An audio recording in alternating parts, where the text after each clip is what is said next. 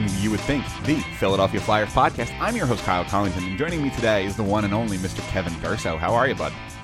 I'm doing well. How are you? Oh, man. Uh, we lost three or four to the Devils. How do you think I'm doing? So we Jeez, started just pull. Wow, you took two seconds for me to pull up a new banner. Look at yeah, this. Oh, We're ready we to start, go three straight to the Devils. How yeah, about we, it? We, we start today right off the bat. We know what we're talking about. If you're listening to this podcast, feel the excitement. If you're listening to this podcast, you know how bad this team is. You were watching these games. If you're still listening to this podcast at the end of this season with the garbage team that this organization has put on the ice, then you watch these Devils games this week. So we really don't need to tell you about it, but we're here to break it down anyway. Did the Flyers oh, win I a wouldn't period say break this it week? Down. Did, What's did the that? Flyers win did the Flyers win a period this week? Against the Devils, by the way. Claude, Claude Giroux won an individual period. Claude Giroux won the last five minutes of the third period. twenty-two seconds yeah. on Sunday. That was winning a period. Other than that, probably Claude not. Giroux won a shift, and the Flyers got a win because of it. And that's about it. So we're sitting here, we're technically eight days left in the regular season for the Philadelphia Flyers at this moment. They they can't it's, come fast enough. Uh, yeah, I've never in my life been this excited for a season to end. Did you see the Bill Meltzer tweet from last night about how they're literally... Look, we all know that realistically, truth be told, as bad as this season has been, points-wise, it is not the worst season they've ever had, right? Like, no, they had a stretch up until March where it's like, oh, yeah, they're a decent team. They're in the playoff picture, and then it all crumbles and falls apart, and they, yep. I mean, they really turned into a bad team. Bad. They're not just a little but, disappointing. But their points bad. percent, like their points percentage is legitimately five hundred. Yep. So it it doesn't qualify with the oh six oh seven season where you were the dead last team in the league. Yeah, but I'd love to compare I'd love to compare the record since March first. What, How's that oh, points percentage I'd, going? It's hard to compare records because of the number of games. That's also part of the problem. Right. But the goals against average for the, as a team for both years is near identical, and this year's team has a shot to surpass that. Especially when you consider who the goalies on that team. Do you know? In oh in oh six oh seven? No, I can look it up real quick, but no, I I can t- I know how oh six oh seven ended. Or oh seven oh eight, you know, oh six oh seven, because oh seven oh eight they ended up re- revitalizing themselves, and they came back. They actually went to the conference finals that year, if you can believe it. Um, the no. goalie at the the goalie at the end of the season was Martin Biron, because they made that deal, then signed him, and he was the goalie in the playoffs the next year. But at the beginning of the year, I'm not really entirely sure. Uh, okay, so your goalies on that team. Let's see if we can find Was Niittymäki a goalie? Antero Niittymäki was on that team. Michael okay, Leighton was on that team. Martin Holtby. That's ironic as hell. Um, Robert Esche was on that team. And Martin Biron was on that team. Those were your four major goalies you used that year. Okay, so basically it was the last chapter of Esche, because Esche was the goalie who helped you to a conference final within a game of the Stanley Cup Final four. It, yeah, it was it was when Robert Esche was kind of like this. Niittymäki was this newcomer. Like Niittymäki had won a Calder Cup with the Phantoms the year before, the, like the year of the lockout. So he was being regarded as like this next guy coming in. He had played he a little bit at the right. N H L level, like, and I I believe if I'm not mistaken, one of those years, it might have been oh six. Like oh five oh six, the Flyers were an okay team. They made the playoffs. They didn't win the first round, but they were an okay team. Niittymäki, I think, he wasn't the goalie that year, I don't believe, like in the playoffs, but he was in the Olympics for right. Finland. Right. And I do Finland remember went, that. Or, or, or, or, yeah, I think. And they went all the way, like, everybody's focused on that team because everybody looks for the superstar power. Right. Was Peter Forsberg's on that team. And Sweden played Finland in the Olymp- in the gold medal game that year. It was not a Canada U S game. It was a really weird year for the for the hockey in the Olympics because of the fact that it was two teams like that. Not to say they don't produce a lot of great talent, especially when you have N H L players going. But they're, but they're not your, your powerhouse. You don't expect that to be your gold medal game. It's not. You don't expect exactly. You don't expect it to be the gold medal game because you, you expect, expect that to be the bronze medal game while, while Canada and the U S are playing for gold. Or you sit there and you go, Canada and the U S are going to play one of them. Like, if you had Sweden against Canada, you'd go, that makes sense. It's Canada and Sweden. Okay. You'd, you'd sit there and say Canada, Finland, U S, Finland, whatever. It does, like, but usually one of those two gigantic powerhouses is there. And, one, and when they both weren't, almost always. It was. It's all. It's really shocking. So yeah, yeah, absolutely. I mean, I mean, the game has and changed. I think now Niittymäki got a lot you... of credit for that run. Yeah, exactly. Yeah. So there was a reason, like, to look at this and go, "Wow, what a what a se- what a year!" Like all that stuff. So he was getting attention, and then then it turned out he wasn't very good. Is it well, is it any and, wonder? You look at these four goalies, right? Robert Esche, Antero Niittymäki, Martin Biron, and Michael now, Leighton. Now, now Michael it, Leighton's interesting because Michael Leighton, I guess, I mean, do you still have the roster up? I, I believe so, yeah. Like, cause I, I assume you're looking at Hockey Reference, which yeah. makes it easy. Yeah, yeah. Uh, what was, how old was Mike? It. How old was Michael Leighton that year? Because that was had to be early Michael Leighton. Like, Michael Leighton was probably in his twenties. Uh, Michael Leighton that year was where is he? twenty-five. He was very young. All right, so there you go. So like four years later, when he's tw- when he's twenty-eight, twenty-nine years old, and the third like the third guy of choice or the second guy of choice to be run- helping a team on a Stanley Cup run, you know what I mean? Like, because it makes it, it makes a lot of sense too. Because Michael Leighton had like he's got like A H L records and things like that for like he playoff does. games he and does. things like that. Like, he, uh, I believe, it he has feels the record like he's for been most around saves in a game. It feels like he's been around forever, right? Right. Like, he, it really feels like he's been around forever. But when you think about how in two thousand seven, he's twenty-five, you know, it, like, it sets the stage for the fact that in two thousand eighteen, he's still around because he's thirty-seven. Right. You're expecting him at this point. You, if things work out well, he is now Brian Elliott, right? Ushering just in Carter Hart. Yeah. And, and then no, and then and then Beer, and then Biron was the trade acquisition that was made that basically was supposed to, and it, it actually turned out to work this way because that offseason was Biron came in and signed to be the goalie, so he came in, got a starting job from Buffalo, all that correct? Stuff. Yes, from Buffalo, and then that offseason they go out and they get th- that offseason was huge for them, and it was before. I mean, it wasn't before salary cap per se, but it was with all of this like. You had to be creative with how you went about doing things. So they went out and they got they got Jason Smith and Joffrey Lupul, I believe, both from Edmonton at the time. They got Kimmo Timonen and Scott Hartnell from Nashville in, in basically trade and sign because yep. they traded for their rights and then signed them. They signed Danny Briere in the offseason, and next thing you know, you just added six new faces to a lineup that needed a complete new injection of players. Well, that actually and, brings me really nicely to a little trivia question. Oh, good. I love so trivia. That oh six oh seven team, yes. The leading scorer was Simone Gagner, sixty-eight points in seventy-six games. Okay. Who was second? Well... There's a couple guys who come to mind, so I'm trying to think about Peter this. Forsberg was hurt, hurt the whole year. It wasn't him.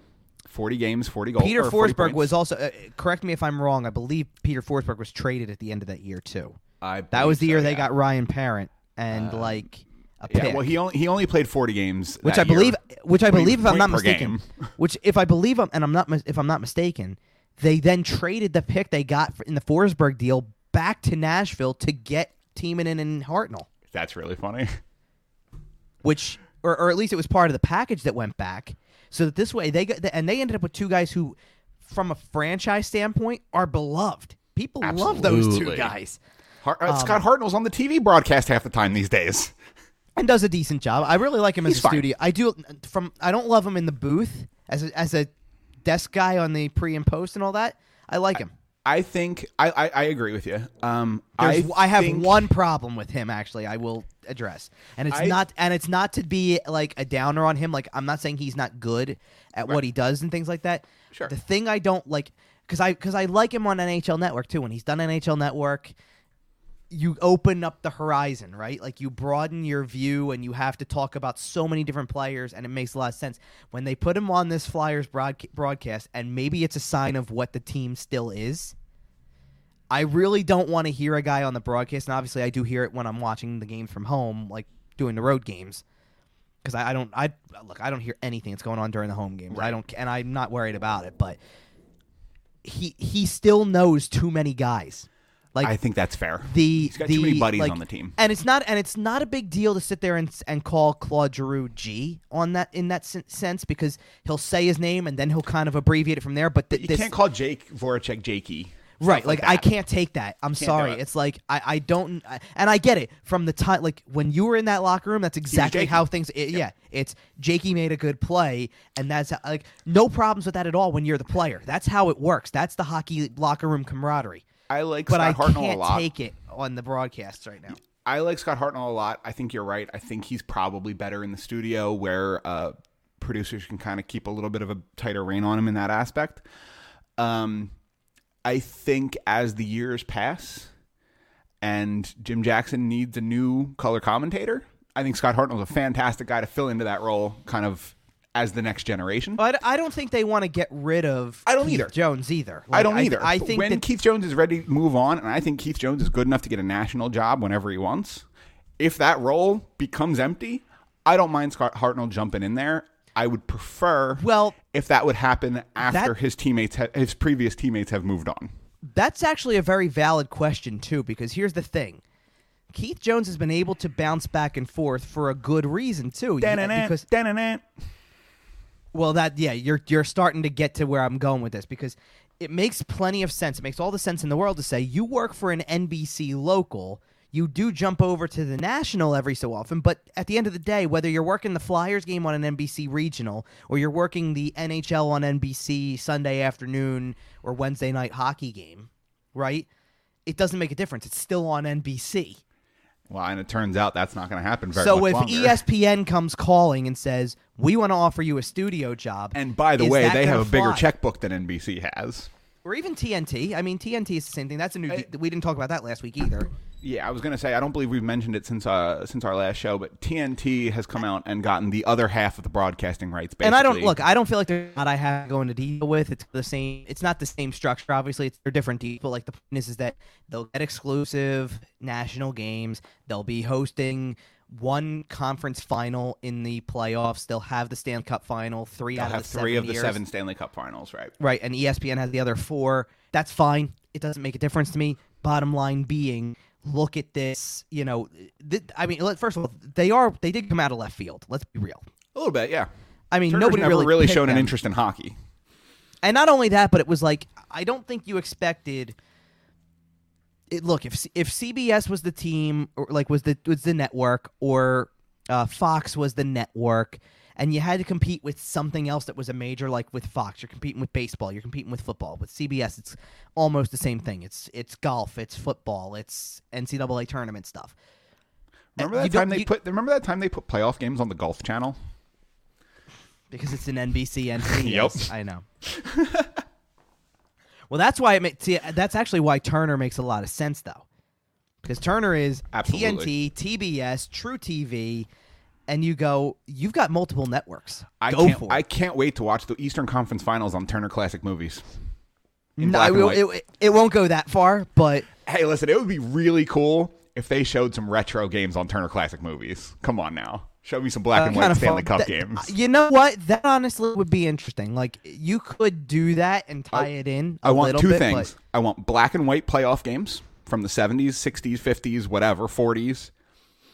And I want the documentary about the Flyers against the Soviet Red Army. I want both you're, of those things um, on Turner Classic Movies. If you want the black and white games, you're probably back in the sixties at that point, because even even the Bobby Orr goal from the nineteen seventy Cup Final is in color. Right. And uh, I've is it, like, was it in was it in color video or was that a picture? No, there's vid- there's video. Oh, okay, you're right. Because they've showed first of all they've showed documentaries of it. They did like a Uh, Big Bad, Big. I think it was called right, Big right, Bad right, and right, Bobby right. or something like that, and that was the doc. That was the doc on it. But they've also, and like N H L Network does, and and that was another conversation that came up in like the media availability for that was what what's going to happen with the N H L Network now, and like what what direction is that going to get folded into E S P N Plus? I sure hope not, though, because it it still has a purpose as a network channel. And and I, I'm not see, sure if you've used E S P N Plus. E S P N I've used Plus it on occasion. Great. I It's very good. It I works. still think I like the layout of it. I think it's easy to navigate. I'm not thrilled with the performance of it per se just yet. Like I feel like they need to iron some stuff out with it. It's about equal to me. Like I sit there and I, like and enough. look, that could that could be that could be that could be half be my signal as much as it is, you know. the actual app itself, but like it's depends on what it is. Like I've I've gone on an E S P N Plus or E S P N three, sometimes whatever they want to call it. E S P N U. No, E S P N U is actually a network channel. Right. So E S P N three oh, okay. is like the uh, another digital one or whatever, oh, right, and they put right, games right. on or whatever. And shows a I've, lot of men's lacrosse. And I've wa- no, I've watched like college basketball games where it's two teams nobody's ever heard of, and just because it was on, I put it on. And the quality's good, and it's and it feels like, as far as I'm concerned, it feels like I'm streaming E S P N for the day. Like yeah. that's all it is. And if that's the case, I can live with it. They're, I tried to, okay, so here, okay, maybe this is what I mean then, and maybe this will change once they have full rights. I tried, after they got the deal, to watch one of the E S P N Plus games on E S P N Plus, and I ended up back on the N H L app because I went, the quality on the N H L app is better right now. Like, something's so if, not right with this. So, like, they need to iron some stuff out with the N H L coverage, maybe. Yeah, if our uh, listeners are unaware, I actually moved to Illinois a couple of months ago. I'm out in the Midwest. Uh, so I am no longer watching local games. Uh, or at least I'm and no, somehow no or other you still games. ended up and somehow or other you still ended up in a city that won't have playoff hockey this year. Hey, listen, I'm only two I'm I'm an equal distance from Saint Louis. uh, right, I'm actually halfway fair. between Chicago and Saint Louis. Uh, but either way, uh, so I've been watching games. All of them have been streaming. I have not had the opportunity to watch one on television, basically. Uh, when it's on E S P N Plus, I can also watch it via the N H L app because I have access to the center ice or whatever. I will always yeah. choose the E S P N broadcast. So, so let me say something that's funny right now, too, by the way, to, to give people some context out there. Kyle texted me on Sunday to tell me that the final four minutes of the game where Claude Giroux ties it up, and it might be, honest to goodness, and I'm, I, I have no problem saying this right now, I would not be shocked if that's the final win of the season for the Flyers. It very well could be. Me neither. No. I, I but, asked you this morning so if they were it, openly so it could tanking. Be the, So it could be so – this could honestly be the crowning moment of the Flyers for the rest of the year, like the last great moment they have.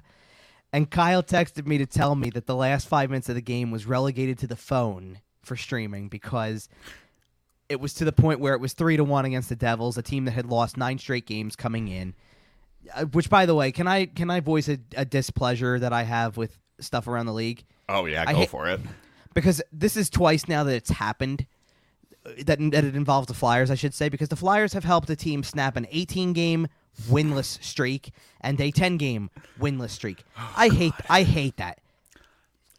I, Their losses. Lost. Yeah.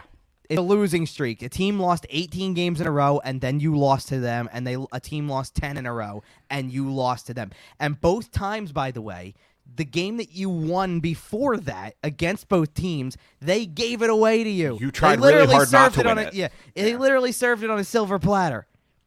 The Philadelphia Flyers Here, desperately tried yeah, to lose that game last the, Sunday, yeah, and Claude Giroux the, did not let them. Yeah, both of, both of them. The Buffalo Sabres and the New Jersey Devils both said in the first games of those series, here, take it. Here's the win, free of charge. In fact, take three of the next four. Please, we're begging you. And the Flyers went... Wait, wait, wait, wait, hold on. What was that sound? So when Gritty came out yesterday and they turned off the fake noise and said, let's make some real noise, and Gritty standing in front of a microphone with a whoopee cushion, squeezing a whoopee cushion into a microphone. That's about I, the noise we needed. I, I, I told you, go read Anthony Sanfilippo's story this morning, because if that didn't sum up the whole damn year, I don't know what does. I mean, honest to goodness, you could not make it up. And by the way, like he, he he's so good. Like. So good when he writes stuff like this. He literally sits there and goes, the, the face of the franchise got up in front of a microphone and squeezed whoopee cushions. And he's not kidding, because, like, literally, let's put it this way. How many weeks ago was it? Like, it wasn't last Sunday. Like, it wasn't the game against the Devils, so it was a little while back. They had the Hockey Fights Cancer Night, and they ended up, I don't think they, they ended up not winning the game.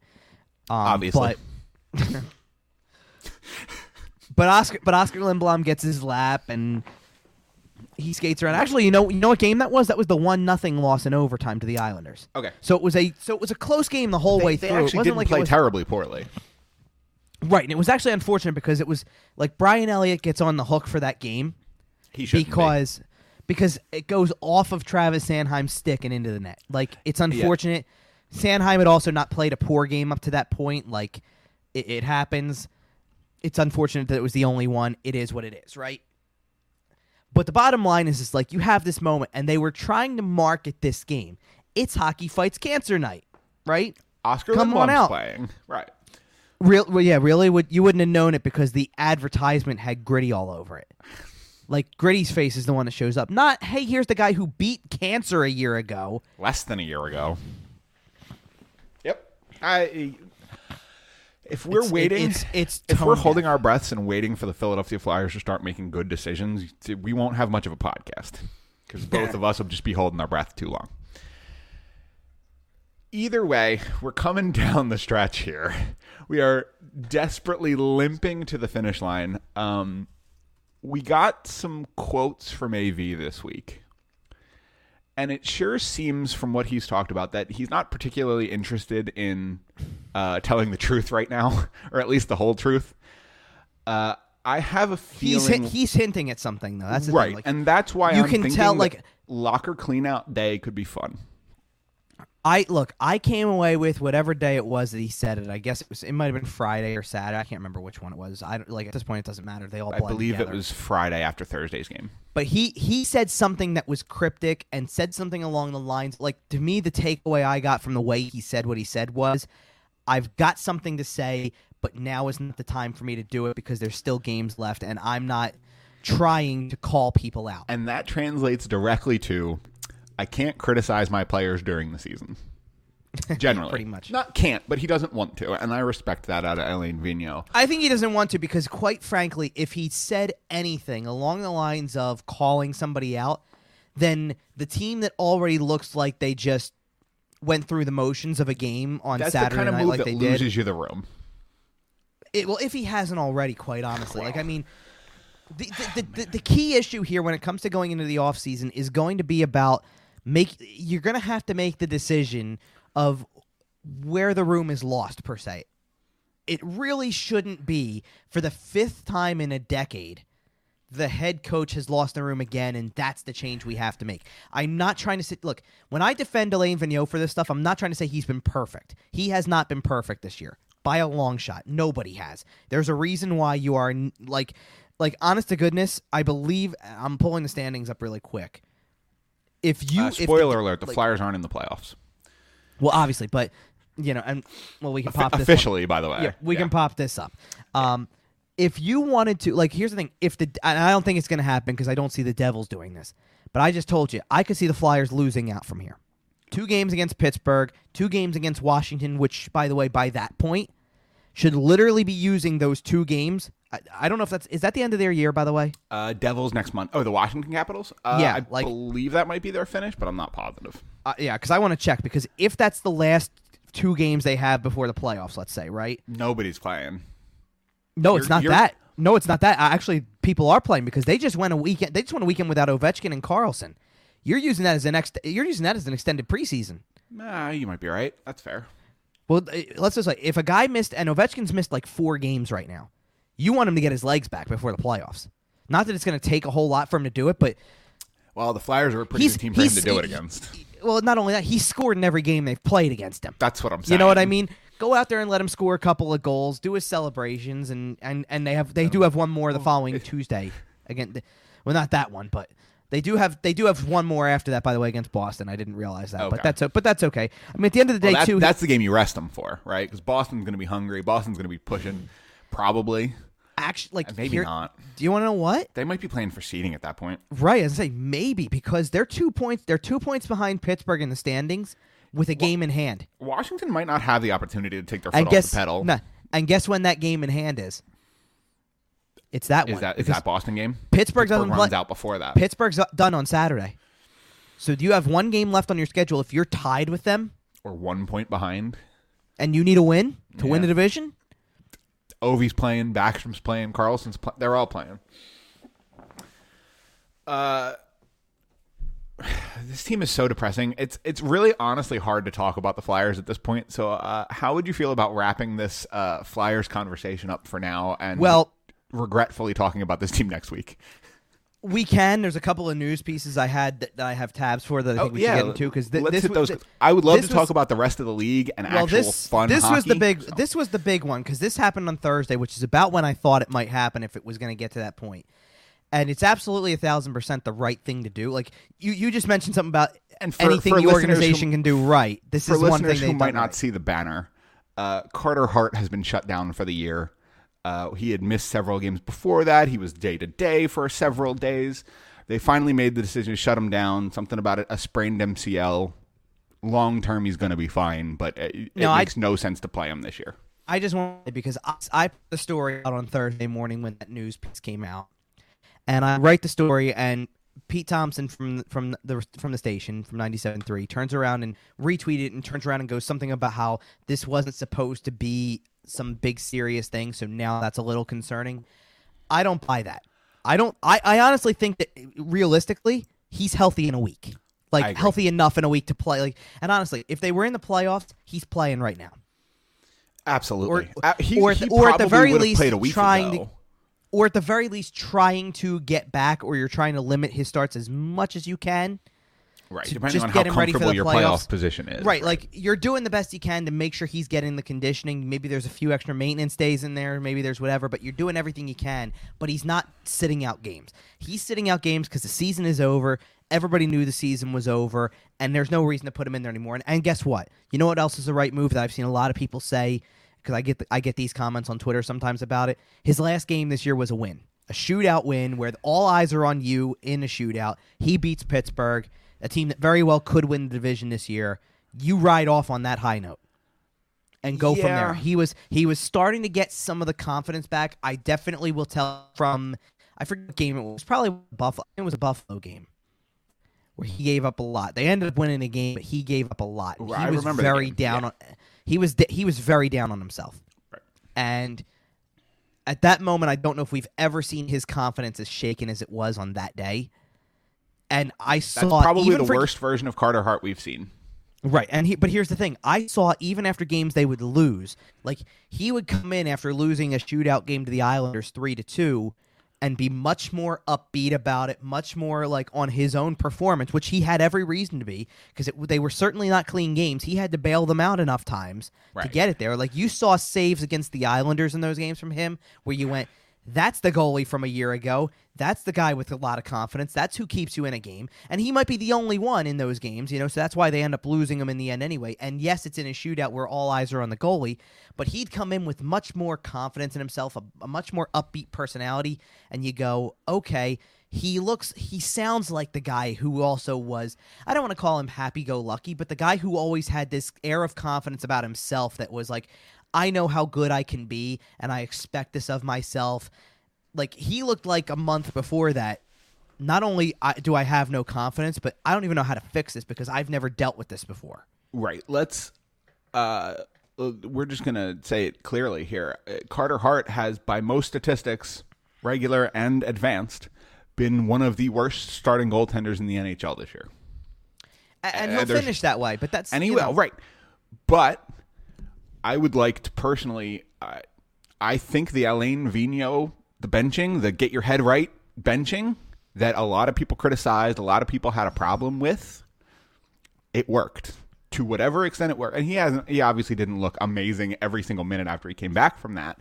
But we started seeing those glimpses, right? Those glimpses that you just mentioned right. all came after that benching. Well, and look, one of the other, one of the other things to consider, and, and look, there was some, something wasn't right this year with everything, right? Yeah. Don't buy the line from Chuck Fletcher about how the coaching staff is completely safe. I think Alain Vigneault is safe, but don't buy that line. Like I've if heard, I've, Perrier still has a job. Oh my God, he's going to, and I know he's going to. He can't be on the bench. All right, he he probably will though. What I've what I've heard is, and, and look, granted, so, there you get to a certain point where anything should make people a little bit happy. I've heard don't be surprised if Mike Yeo is let go, and don't be surprised if Kim Dillaba is let go. Because first of all, from a goaltending standpoint, it feels like there is a disconnect there. They need a goalie coach that's going to be able to work with Carter Hart. So not don't have be him surprised. Don't, don't be surprised if well, don't be surprised specifically because at the end of the day, the goals against number that they are going to hit, whatever it is, and however close it is to being the worst in the league, it probably is the worst in the league at this point. But whatever, it's got to be close. You know, whatever. Like Flyers I are last look. in the league in a lot of stats, by the way. I don't right. know if you've looked. It's ugly. It, yeah, I know. Yeah. And so what? But whatever it is, as much as that is a team-wide thing, like we've already admitted, yeah, the goalies look bad, but the team doesn't play that much better in front of them, right? The at the end of the day, it's it's but it's but at the end, end of the day, it's still kind of regarded as a goaltending stat as well, and there's something that's just not right here, you know. So I think that there will be a different goalie coach here in a year. That okay. I think is, is is definitive. What's Brian they, Boucher doing these days? That would be insanely interesting. That's not the name I've heard, by the way. Like somebody in the press box mentioned uh, an, an, another name. I don't want to say anything yet because I don't know. Like off the top of my head, you don't know what's what. I understand. Well, not only that, but I I want I I want to make sure I uh, have it right before I say it.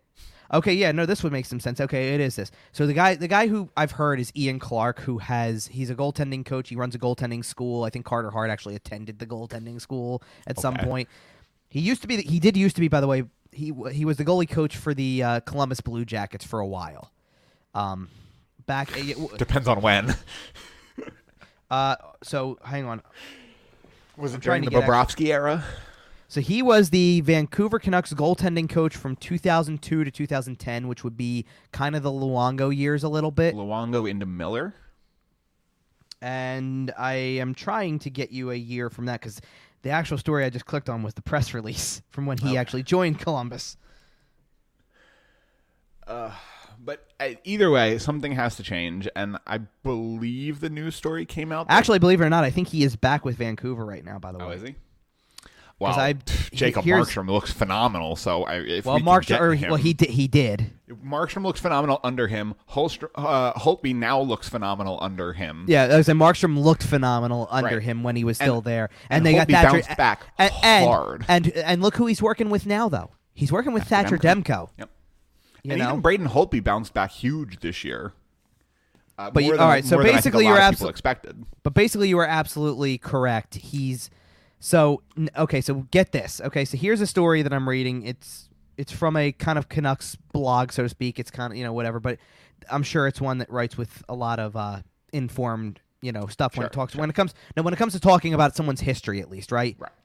Not not necessarily opinions, but whatever. Fan, fan so, blogs always get their facts so, right. No, but but it says his work his work in turning Bobrovsky into a Vezina Trophy winner, so he did work over those years. Apparently, though, they said also in Columbus, he had input with the amateur scouting department and helped them identify both Korpisalo and Merzlikins. Uh, interesting. So the man knows a good goalie.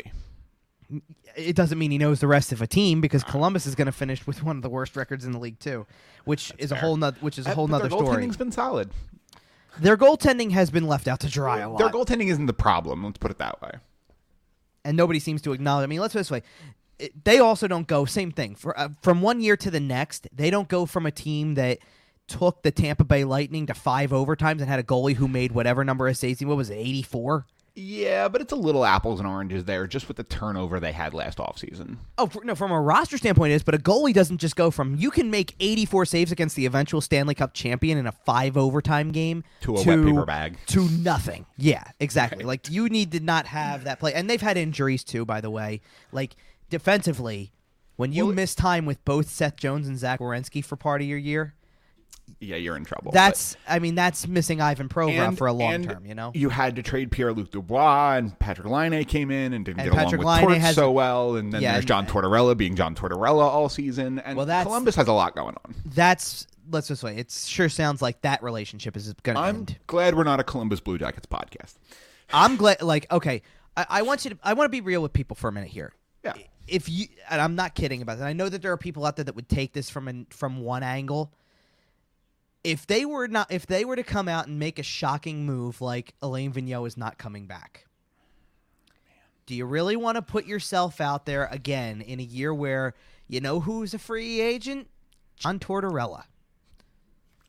I would love, love the first twelve months of John Tortorella's tenure here. Okay, that's the, I would love go. it. And, no, cause, all right, here's the thing about that. It would that. be the most fun twelve months in Philadelphia Flyers history, because, including the twelve months where they won two Stanley Cups. This would be more fun than that. He, all right, here's the thing. People would love John Tortorella for his absolute front, you know, as forward honesty as you can get, right? He, he, the man he doesn't, is honest. Right. He's honest, and he and he says things to the media that people would want to hear in this city. The uh, that's gonna God, get. What did but, he What did he say in Carolina if, or in uh, Columbus uh, about Artemi Panarin on the toilet before the game? He had diarrhea before the game. Yeah, like I know. Forty-five minutes before a playoff game. Amazing, amazing. No, was, oh no, it wasn't a playoff game. It was at a deadline. Oh, you're right. Every, everybody was asking, is he going to get wasn't traded? He in practice? Why was no? Why didn't he play? He didn't play. Does that mean he's getting traded? No, I'm no, not kidding. I'm toilet. not kidding you. He was sick. There you yeah. go. And he just said it. But amazing. he's like, but he said, but he had things to like. It's like the way he handled the Dubois situation. Like, in talking about a player and not being afraid to say things. But that's, like, here's the other thing about it, okay? And I just saw it float by on Twitter, so I'll mention it. The Flyers are the first team in any major sports league in ten years to go back and forth with this playoffs, non-playoffs thing. They're the Ugh. only team in all four major sports that over the course of a decade was in, then out, then in, then out, then in, then out. Right? Right. If you would like that to continue... then go ahead and bring John Tortorella in if you decide Alain Vigneault's not your guy. Because John Tortorella, with the way that he go- does it, do you think for a second, like, John Tortorella is the coach for all of the people out there that don't like Claude Giroux? Do you know why I think John Tortorella would maybe be good for this organization? I'm not I'm not advocating for it. I'm not calling for it. Because a that's the grenade in the locker room? That, a positive thing that would come out of this, we would know very quickly what the problem is, because if the problem is the players, that then that's kind of the conclusion that we're starting to come to, right? We've replaced everybody else. We've talked about this a bunch on the show. If the problem is in the room, if the problem is among the leadership group, if the problem is somebody, John Tortorella is the guy to rip the covers off and expose the story, right? He has no problem benching Patrick Laine right after you traded for him. He has no problem calling people out when the effort's not there, when the, like, John Tortorella would never say what Alain Vigneault said and say, oh, you know, I, I have things, you know, we're not, we're not going to talk about it now. We'll talk about it at the end of the season, blah, blah, blah. That's not really John Tortorella's style. John Tortorella, John Tortorella is more likely to fire from the hip and just let, it, let go. Whatever he has to say at the end of the year, he'll just say it now. And it might not be the best for the franchise long term mm-hmm. if he stays your coach. But if he's your t- coach for twelve months and exposes all of the flaws in your organization, you can fire him, hire pro- a real coach, and fix them. The problem with that, the problem with that though, is, is that you don't have time anymore. I know you are you are no, you're flat out out of time. Not only that, but to me, you've already answered that question. You hired a Hall of Fame head coach and two assistants who have coached in the N H L as well. That both that all three combined have like twelve hundred wins in the N H L. It's not like they don't know what to do with good players. It if you don't the have the players and point. you don't want to show up and go to work, then you're not going to be here. And that was what was like. Shane Gostisbehere came out the other day and, and flat out said, we know what's coming at this point. We're not stupid. There's going to be changes made. And Travis Konechny said, if people aren't coming out with like an, not an energy, but if they're not coming out willing to, to show up and play, they probably shouldn't be here, even if the season's over. And yet the funny part was that I watched a game where it looked like most of the guys who were out there didn't look like they wanted to be there. And the reason that this is like, it's really, really important at this point, and this is why you can't sit there and start and keep doing the coach thing. If you want to change some of the coaching staff around, go ahead. I'm not like, and they're going to. Like, there are assistants who may be wrong. That's fine. But at this point in time, I'm going to tell you right now, the team got eliminated on Thursday. And after the team got eliminated on Thursday, they had a home game on a Saturday night against the New Jersey Devils, who are also not making the playoffs, and there maybe was a thousand people in the building. And that's probably about nine hundred too many. And it, well, no, but that's not even the point. Wake up as an organization and realize that nobody cares about you. They're done with you at this point. Like, nobody cares. So wake up and realize, like, this offseason, you better be be putting together a team that knows how to win hockey games and play the game the right way. Because if you don't, you're going to lose me. And that's why I said you don't have twelve months with another coach to sit here and go, gee, I don't care how extreme the coach is, and we could just fire him after a year if it really doesn't work, because we'll know all the flaws. You got to know the flaws right now. And the flaws are, you've got a team that is sitting here going through the motions with five games left in the season that is ready for this year to end as much as the fans are. And here's how this is going to work. You're going to have the diehards, because right now you went from a year ago being a team that was getting the attention of the city again. That was the biggest takeaway from the whole year. Yeah, they didn't win the cup last year. They didn't make a conference final. The city took notice. It didn't matter. The bottom line was is that for a month and a half, do you know what happened last summer? You were the, one of the first teams to come back and return to play. You were back before... Or I won't say before, but you were back around the same time that baseball got started, and baseball wasn't good in the city either. There was no football yet, and basketball came back for the playoffs. You know what you got when everything came back like that, though? The basketball team in the city almost looked like their heart wasn't in it for what they had to go through to even get back to playing, and they were missing guys, and they weren't good enough without those guys. So they come back, they play, and they get swept right out of the playoffs. It's over before it starts, right? Like, right. It's over before it starts. So for a month, you're the only thing in the city. You're the only show in town. You're the only show. And then, and not only that, but at the same time that the basketball team is bowing out in their playoff run, you're winning so-called playoff games to take the top seed, then get into a playoff series where you finally win. And it wasn't easy. It wasn't pretty. But the storyline, but the storyline of the playoff series was the one thing that's plagued you the entire time since nineteen eighty-seven, nineteen eighty-five, right? The goalie was here. The goalie won two shutouts in a row to put you on the brink of a playoff series win. And for a, for the first time in twenty years, you had a guy that could steal games. And you knew it. And yep. You're going, that means that if that's the case, you always... If you have a goalie like that, what? Do you, why do you think that Columbus was the way they were a year ago? Because no matter how they spun it, Sergei Bobrovsky's in goal, we have a shot. It doesn't matter the what saves. The rest of the lineup is. We have a shot. You can and take his, way more risks on the ice when you know your goalie's making every stop behind you. Or for the most part, sure. But it, the bottom line being... It frees you, you up. Had, you play looser. You play But you had more the biggest on. Piece of building it. You build from the net out. So if you have the biggest piece, sure... All right, fine. You don't have a goal scorer yet, but that's the luxury at the end of the... That, that's the icing on the top of the cake. You got to make the cake first, right? You got to have right. that base layer that says it's going to all stay together when I do put the icing on the cake. That's the goalie, you know? So you needed that. So you have... And you thought you had that, and that's why you won that playoff series. And then you had moments, right? Like, even though the Islanders were the better team in that playoff series, you went... Phil Myers scores in game two in overtime. That's a big fired-up moment. You're down three one. You get mildly excited about the fact that Scott Lawton scores in overtime of game five to get you one more day, but then you're locked into double overtime at game six, and you and you know what a game six is. Whether you think you're not the better team in the series or not, you win, and you're one game away from it one way or the other. And, that's and Ivan Provorov scores... Was game five the Oscar Lindblom return game? No, game, no, six, game was. six was the Oscar Lindblom return game. The double and it was, game. And it was the return, but he was barely on the ice for I, those stage stuff because you needed the emotional the charge was there. Oh, the emotional charge was there, but Ivan Provorov scores that goal. And in that moment, right there, you're thinking no matter what, I'm thinking anything's parade. Possible. I'm thinking parade in that moment.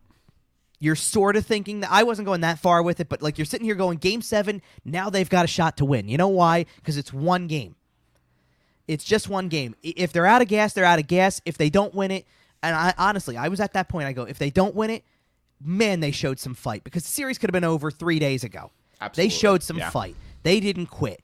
And this year, you're feeling the exact opposite way you felt from that game six goal because this you're sitting there feeling. Every game. Because you're feeling like a te- you're feeling like it. You honestly, that's the way it feels. And they quit as, every game. Half the time, it's in the first period. If they give up the first goal, I've mentioned it on the show before. If they give up two goals in the first ten minutes, I'm done. I am turning the game off and watching fights or playing Warzone or playing N H L twenty-one or doing literally anything else with my time because I know if I spend the first half hour watching this game and they play like they play and give up two goals in the first ten minutes, I'm not going to waste the next two hours of my life. And here's the th- here's the thing. And I've never been that way before. To go backwards and like we brought up oh six, oh seven before already. Here's the difference between it because that's obviously now that's a long time ago, right? It's over fifteen years ago. Right. Oh, God. Oh, God. Why did you say that? Well, no, just hear me out. Why would you say that to me? I'm just trying to... I know, but... That's I, awful. do, you th- do you think it makes me feel any better? No. Um, that, like, over the course of the last decade, I didn't think it could get any worse, truthfully. And I, and I like... I'll, I can even sum the last decade down to the last seven years. I've been going down to games, covering the team, all that stuff. I really didn't think it could get any worse than the two months that was two years, like two seasons ago, the, the two-month period where it was, I'm watching this team lose games by multiple goals constantly. They fall behind so early in games all the time. And you knew something big was coming. And the big thing that came first wasn't what you thought. So the G M is gone. The coach is gone. The new goalie is coming up, and all of this stuff is happening all at once. And you knew from that point on that realistically, playoffs aren't shouldn't be expected. They made a little bit of a run. They got on a winning streak. Carter Hart was really good. They found the G M that they wanted to try to do this and put this together going forward. They needed to find a coach, is what it is. Bottom line was is that if they didn't make the playoffs, you knew why. You decided well, that. They weren't the necessarily of, a great team. But you decided that at the end of November when Thanksgiving weekend rolled around, and it was G M's gone. The coach was on thin ice at that point, and three weeks later that happened too. You already admitted it, you know, right then and there. But the, it was the fact that by the end of the year, the number of times they fell behind in a game two nothing, I believe in an eighty-two game season, was thirty-two. And you're going, how can it get much worse than that? How can it get much worse than falling behind two nothing thirty-two times in a year? In a well, year? They're going to do it thirty-two times in a fifty-six game season. How about that? I, I, not two nothing, but but it giving up the like first it. no, but giving up the first goal in a game, what probably will equate to something close to that. And over the last, I I, I forget what the number was. Jordan Hall tweeted it. It was like I, out of the last thirty, point, twenty-four of the last like thirty-three ten games, of eleven or whatever. It's twenty-four of the last thirty-three, I think, since yeah, like. Yeah. Uh, which is absurd. I think at one point trailing. I saw seven of ten or something like that. It's insane, insane. I mean, it happened. It happened every single time in this four-game series, I believe. Yeah, the Flyers never scored first. No. And, that's and uh, Saturday brutal. night, even when they scored first, or even when they scored, they didn't actually score. And, and it wasn't you know, even Joel the first Farabee goal. Ended up picking up a junk time goal, right?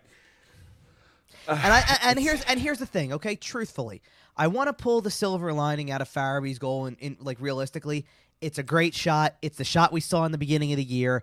It's the guy, it's from the guy who probably showed the most promise moving forward, the biggest building year he can have. The guy, if, if there's, there's a lot a, of if, negatives this season, if Joel there's Farabee's a guy who's got to bottle this year up and go take that and run with it further, it's, it's Joel, Joel Farabee. Farabee. Yep. Everybody else, just about everybody else on the team regressed in some way, or at least like regressed or hit the mean for what they should have been. Like. Like, like at the end of the day, here's the thing. Uh, James Van Riemsdyk probably also exceeded expectations for the season. But I, I would be willing to venture that across the rest of the, the lineup, that's literally it. And I almost look, I almost can't fault James Van Riemsdyk for hitting a goal-scoring slump at the same time the team looks like they've kind of quit. No, I'm not. I'm not blaming him for that at all. But I just mean in, in terms, James Van Riemsdyk did a lot this season in terms of repairing his value, and and him and. Uh, Joel Farabee are probably the only two well, whose then it's probably value went help. up this year at all. Well, then if that's what if that's what gets that contract off the books, then I guess you take. I it. have a feeling it might. It might cost. It's I really cost don't the Flyers. know. I really don't know. I mean, geez. Well, here's the thing. They've we're got go- they've got so get... much work to do this offseason. It's not even funny. We'll talk about it next week. I'm sure. Yeah, we are guaranteed some amount of change. You know, we've talked about Seattle before. We've talked about blah blah blah. Uh, but. Really, as far as as far as this Flyers team goes, the season's over, and we've known right. that real, for a while. I, I guess real quickly, the only other Flyers point we can make, because this also happened, oh, yeah. was Claude Giroux, when he did have those two goals at the end of the Devils game, and he hasn't had a point since, I don't believe, but or maybe no, no, I'm sorry, he did score one goal. He scored in, he scored to tie the game against the Devils on Tuesday, right? Very briefly, right? Um, but uh, very, very briefly. but he's up to but he's up to uh, up over one uh, up over eight hundred fifty. He moves to third all time. And I know people take the era of the team and use it to define him, and it's not completely unwarranted, but he's a really good player. Yeah. And I know like like I know that people don't want to admit that when the season goes the way it is, when he's always the guy who's the captain, so he expects something like Giroux talk, doesn't we've say We've talked what, about this before. But, G- Claude, but Claude Giroux, Giroux doesn't you got it. Go ahead. Uh, Claude no, Giroux is a good player. He's a good leader. If he is your best player, hmm, that's kind of where you're at. And for yes a long no. time, for the, the basically the entire decade of the twenty tens, he was their best player. Yes and no, though, because when they made the playoffs, I guess it would be now four seasons ago, because they made, then missed, then made, then missed. Are we talking about the Washington series or the the, the Pittsburgh, Pittsburgh series? series? Okay. The year when he should have won the Hart. Yeah. Um, that year when he's twenty-nine and probably your best player that year, he should be your best player. He's twenty-nine years old. Yeah. You're just bringing these, like, that would have been Travis Konechny's second year, I guess, because the first year they missed the playoffs too, I think. Uh, yeah, that was his first taste of the playoffs was was that year. Right, same so it was with, second, second Ivan Provorov. year. Right, and, it was, and it was the second year of their careers. Right. because that was the year Ivan Provorov like wore his heart on his frickin' sleeve and cried in the locker room because they didn't win a game. Played with where one he played arm. With he, played with one arm in Game Six, which was really funny about it because he got asked the other day about his uh, like kind of kind of Iron Man streak, if you will, because he hasn't missed a regular season game or any game really. He hasn't missed no, a game. No, it's period. Absolutely an Iron Man streak. And he kind of laughed it off for a second, like you know, like or whatever. Not like not that the Iron Man streak is something to laugh off. Like he's laughing it off, like. Has there ever been an injury? Like, and I, like, it, first thing that popped into my mind when it was like, has there ever been an injury that kept you close to not playing? And I'm going, there was um, that time your arm was hanging how about off. The, how about the time you were didn't have your, like your shoulder wasn't attached? Right, your arm was hanging off your body. Like, cut me a break. Like that was. And you were still diving in front of shots, blocking shots. Jesus, the man's the man's a monster. I mean that it was because it wasn't a hit. He stumbled into the boards, but when he stumbles into the boards in Game Five like that. And the, the the impact that it makes, I was it's, there. It's, it still makes you cringe yeah, when you I hear was, the sound. I was, I was there. I was actually in the front row, and I was, it was at the other end of the ice, but I heard you just, it. You it just was, see it because it was. It, it, he goes right in with it too. He leads right in with his shoulder. I definitely didn't think he was playing Game Six. I didn't think Sean Couturier was playing Game Six in that series either because he was also playing on one leg. Because of Radko Gudas, but whatever. Sean Couturier showed you everything in that series, too. Sean Couturier, I said on this show after that series that Sean Couturier was going to wear an A at some point. Because you just saw it in that series. And, and I said, lo and behold, here we are. And I said the same thing in that same show about Ivan Provorov, too. And guess what he's doing this year? I've seen him with the A on a couple of times.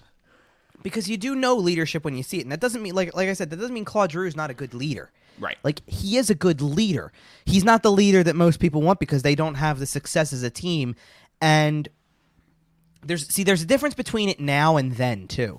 Like, I think people look back in hindsight and go, twenty sixteen, twenty eighteen, the years in between, you're playing with average guys. The like, the team w- were bad.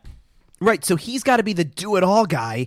And I'm sorry, you're not the Boston Bruins. You're not Patrice Bergeron, David Pastrnak, and Brad Marchand. You're not the Colorado Avalanche with Nathan MacKinnon, Gabe Landeskog, and Mikko Rantanen. You're not that kind of line. So I don't care if you put it's Sean Couturier, Claude Giroux, Jake Voracek. I don't care.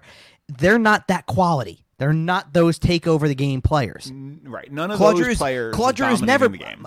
I don't want to say Claude Drew's never been that guy, because he in two thousand twelve he certainly was. To that extent, and and and granted, you're playing with a Hall of Famer in Jaromir Jagr and, and a guy who was really elevated by both of you in Scott Hartnell.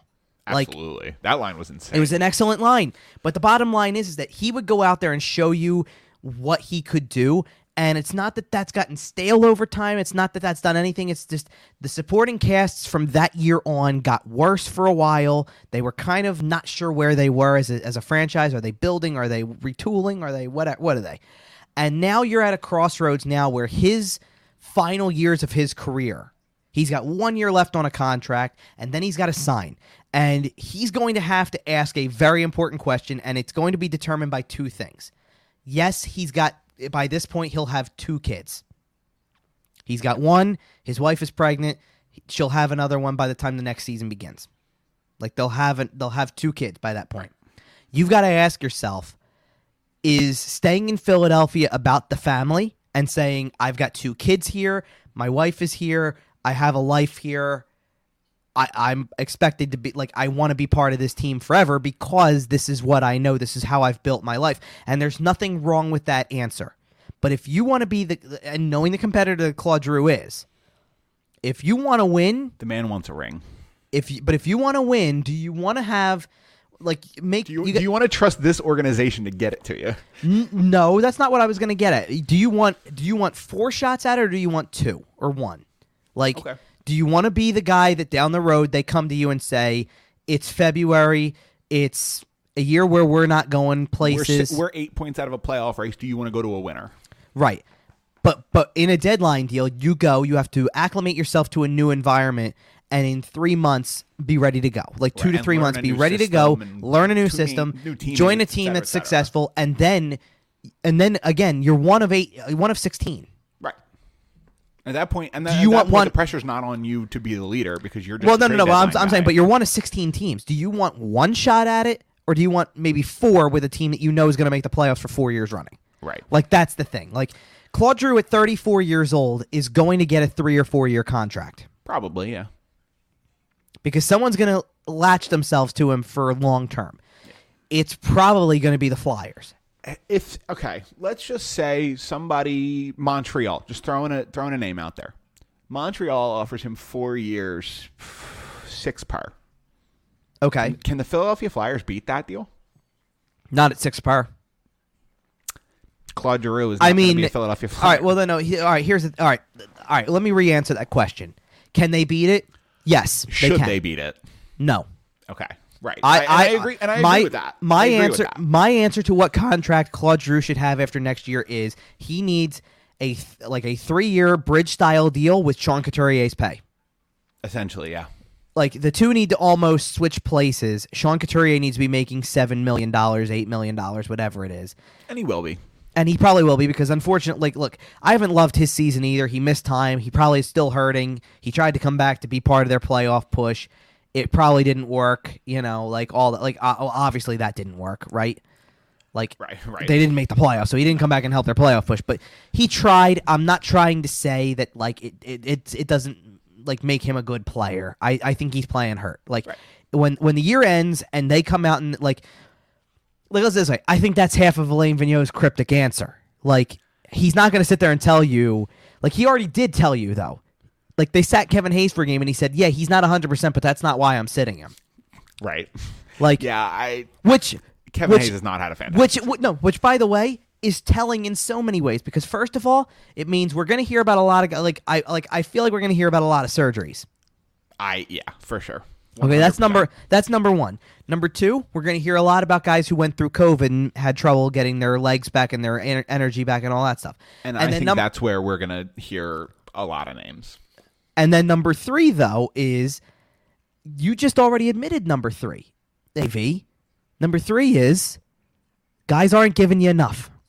Yep. And, and it was an underachieving kind of year, and it was not the year that you had. And bottom line was is that this, like throughout this this process, throughout this last year, you went from having a team that we all and we all knew it, we all could see it.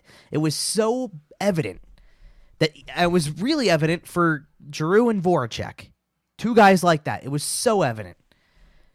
Hockey was fun again here. And you yeah. saw not only guys who were new creating a fun environment, and I, I say new in every sense of the word.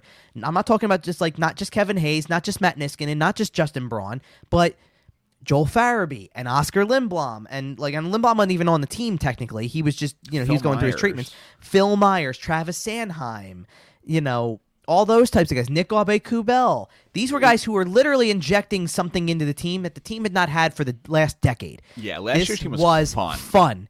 And not only that, but like Kevin Hayes was the ringleader. He was literally the, the, the he, ringleader of the circus. They kept which, putting out mic'd up videos last year. Right. Every couple of weeks they would mic somebody up. They mic'd Kevin Hayes, Hayes up I, like five or six times. And I say circus in a good way. Like not yeah, circus totally, as in it's absolutely. a joke. I'm saying like circus in the sense that here's it's the guy who's – this is literally – like that was literally the class clown. Here's the guy who gets up and makes everybody else laugh, and it and it may drive somebody crazy. And I'm not like – In in this case, it wasn't the coaching staff or management. It's driving maybe the opponent crazy. But you had guys. What was the pl- what was the one with the wasn't it with the Rangers? Braden Lemieux, maybe it was in one of those February games. They come over. There's something going on near the bench, and you got Scott Lawton and Travis Konechny getting right in his face from the oh, bench yeah. and laughing at him. Like, whoa, where was that for the last ten years? And that's the, what made it fun, and um, now that's gone. Like the, tra- the Travis Konechny buckface photo where he's.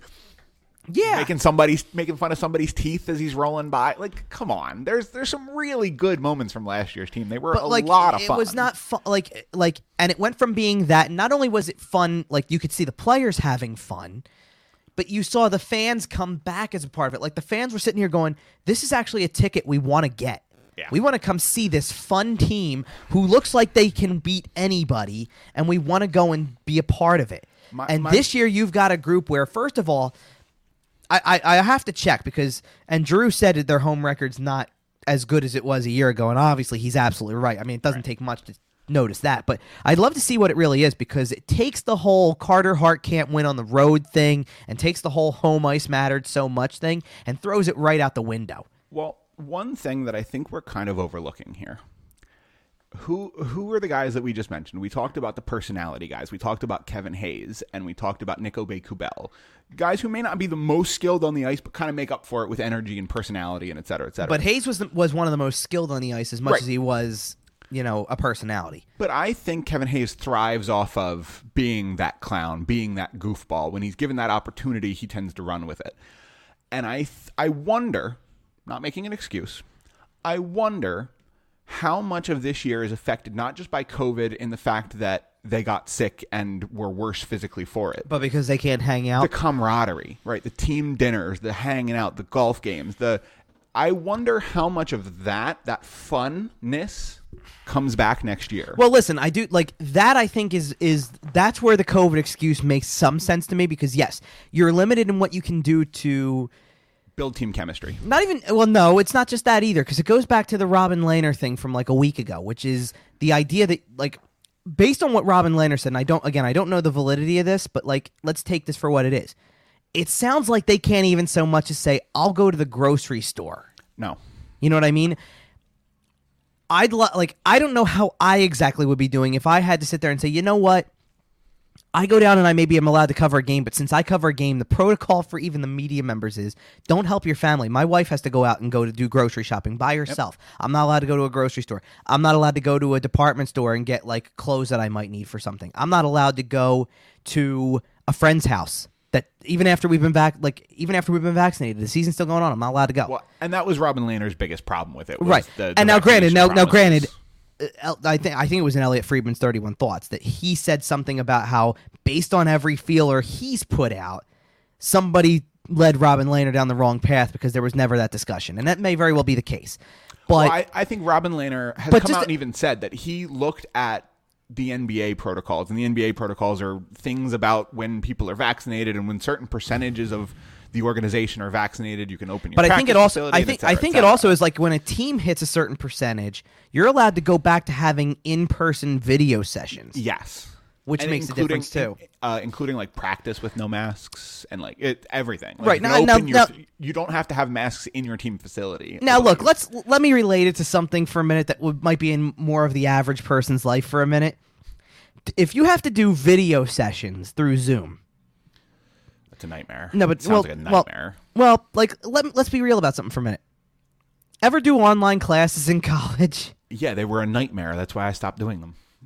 Well, I and, and, one and, class, and I, I ended up having to drop the class because it was that poor, and never touched online again. Well, they, they, that can. There's a lot of factors that can go. Yeah, and that's like that's that, just but, how I learn. But either way. But well, well, and here's the thing. Like I never did in I never did in college. But if somebody would have told me that like I was going through my college years now instead of then, I actually did something for my. for my alma mater where I hopped on with a couple of seniors and like did like a mentoring thing and things like that. And I even said, I can't imagine what you guys are going through because so much of what we did when I was in school was you went and did stuff. You didn't practical just stuff. Right. You didn't just sit there and like literally, and well, perfect because that like the classes were even called practicums.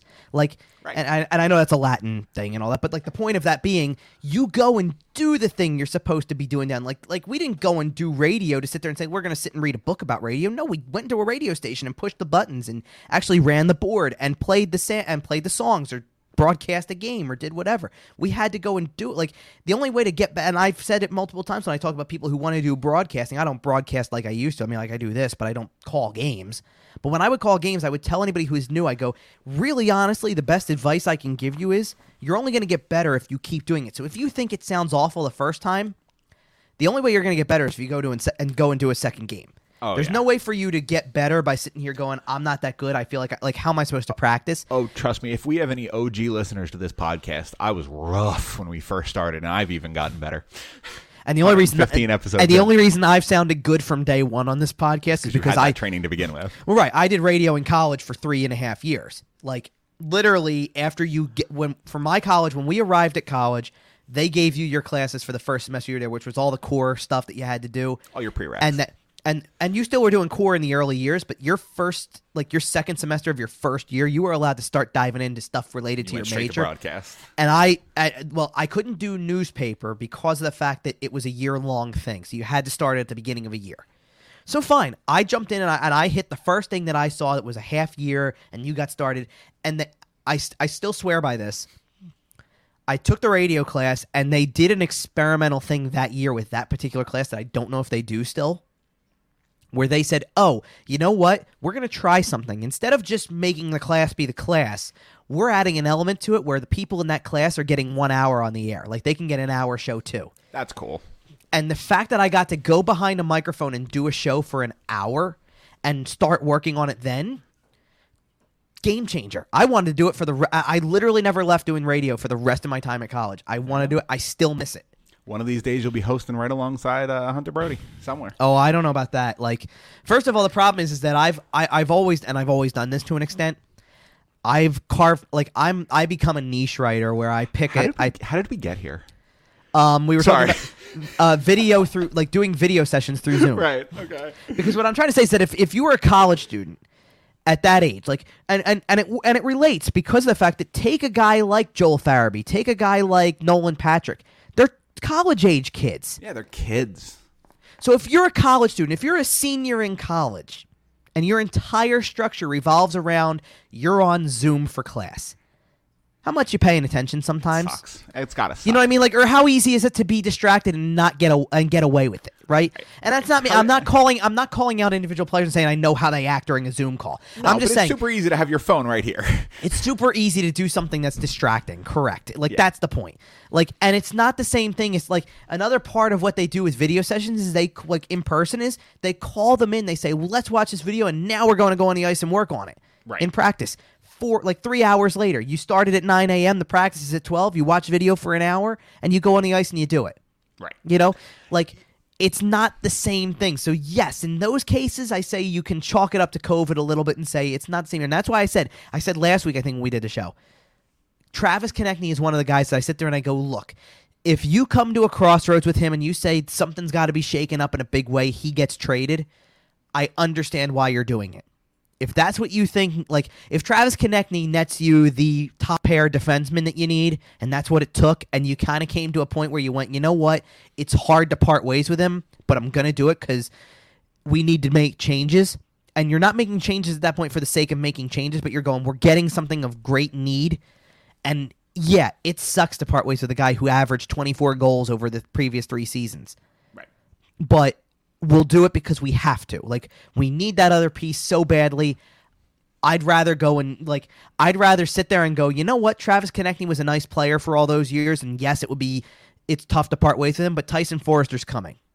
And I, and I and we drafted him, and Chuck Fletcher didn't draft Travis Konechny, so you go, I drafted this kid. I like this kid. He's coming soon. I, I'll part ways with him. You know what I mean? Like, stuff yeah, like that. The, like, that's the kind of thing that definitely could happen this summer. But you need, like... if that's what it comes to, you sit there and you go, that's tough, but I'm getting what I need back, and you don't hold this attachment, and it doesn't mean you want to part ways with him, well, but it means you're willing to do what you have to do to make it happen. You know what I mean? Also, like, that also depends on the Philadelphia Flyers trading away somebody that they drafted, God forbid. Mm. The only the only person we've ever traded away that we drafted was Sergei Bobrovsky. How'd that work out? You only traded away a player at the most critical position in the game. For all yeah, those years, you know what I mean? Because you signed Ilya Brizgalov for by, by three the way, decades. By the way, well, since we like to get back to one of the topics we were talking about at the very beginning of this with Claude Giroux, by the way, it, you mentioned you said what if um, Montreal, right? Yeah, yeah. Do you know a team that I could see actually finding a way to entice him? Into, and, and there's a factor, there's a key is, factor that I depend that depends it, on this. But is it Ottawa?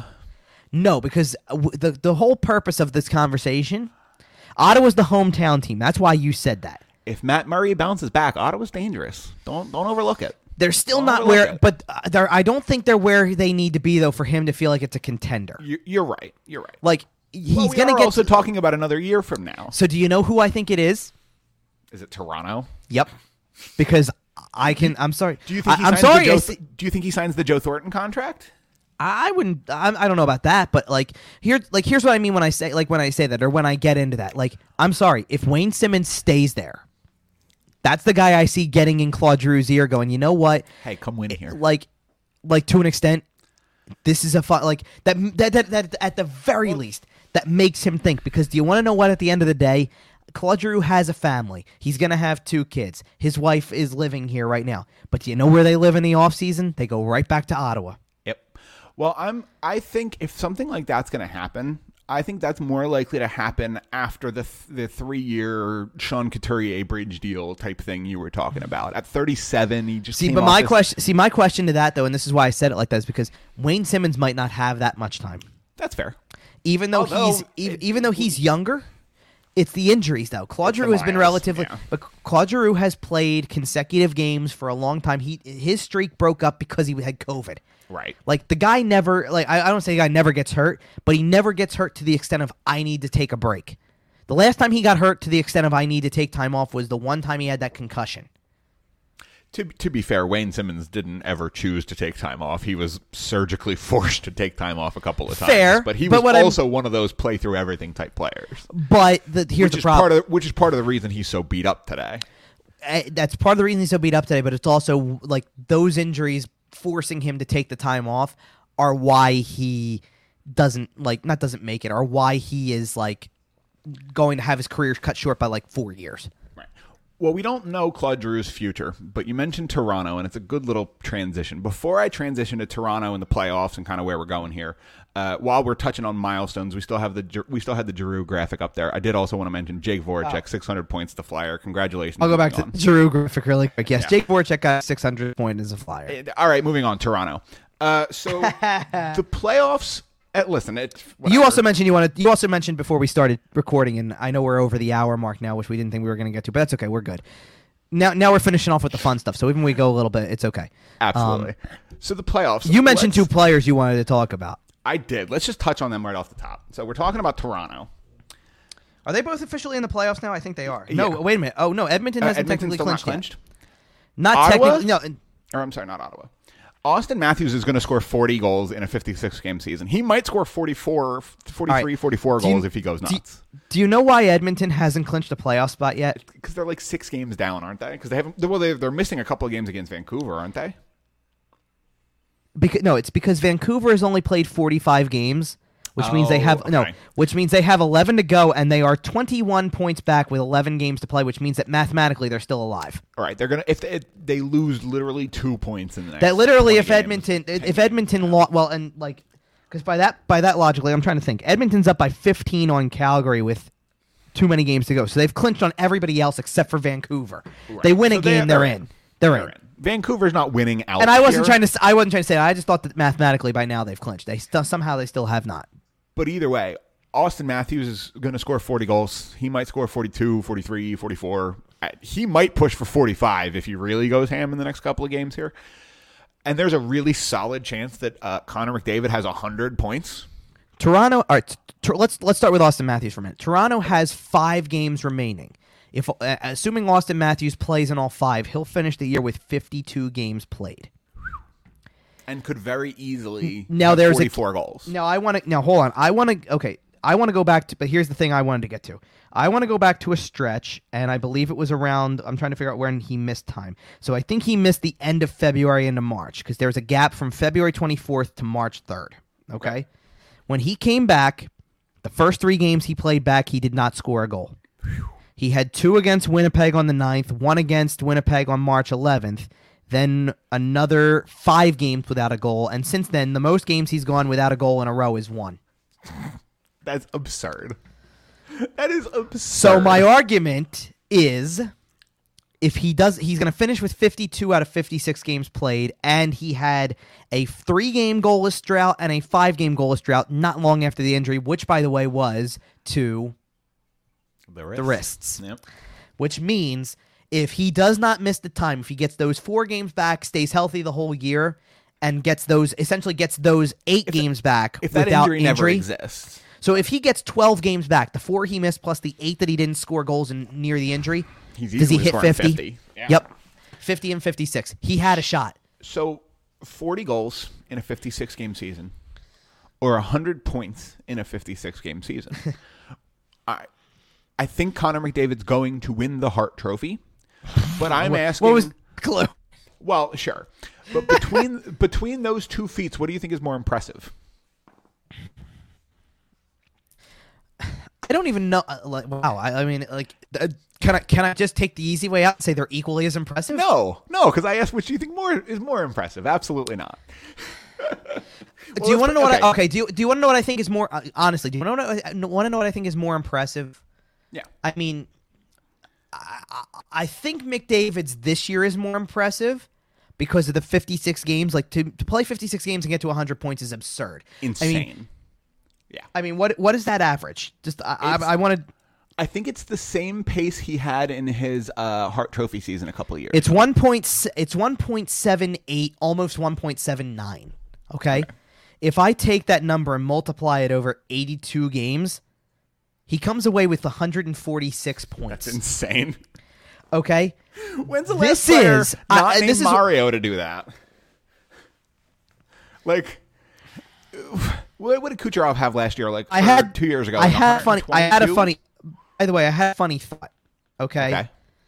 Because, and I'll tell you why I had a funny thought, because I was watch I actually was watching that game last night. It was on N H L Network at the end of the night. So, you know, after, let, let's put it this way, not that Calgary's going to the playoffs, but after I watched the Flyers and Devils play for two and a half hours, I kind of needed something better. You need good hockey to watch. And I think I did. You know why? Because in addition to uh, that game, I streamed parts of Vegas, Arizona for a little bit. And Vegas is a, is a very good team. Love watching them play. They're good, obviously. Uh, if... If if any of our uh, followers are M M A fans, I watched Dominic Reyes get knocked out by Jiří Procházka. That's how I spent my night. Spinning back elbow, Dom went face first. It was ugly. All right, do you want do you want some perspective from what was the number I said? one forty-six? one forty-six. Who was the last player to hit one forty-six at all? That's not the, okay. I wasn't trying to do that, but oh, okay. just, just just for context, Wayne Gretzky broke that mark ten times in his career. Insane. No, but I did have this thought. Okay, so what like, and I'm, I'll go back. Oh, so my thought from watching yesterday's game was Jesse Puljujärvi, who plays for Edmonton still, changed his number. He's now thirteen. He's not ninety-eight like he used to be. Okay. And I almost wondered. I'm like. Can anybody else in Edmonton Oiler history wear a number that comes close to ninety-nine that isn't quite like that is like without having this talent level that Connor McDavid has? No.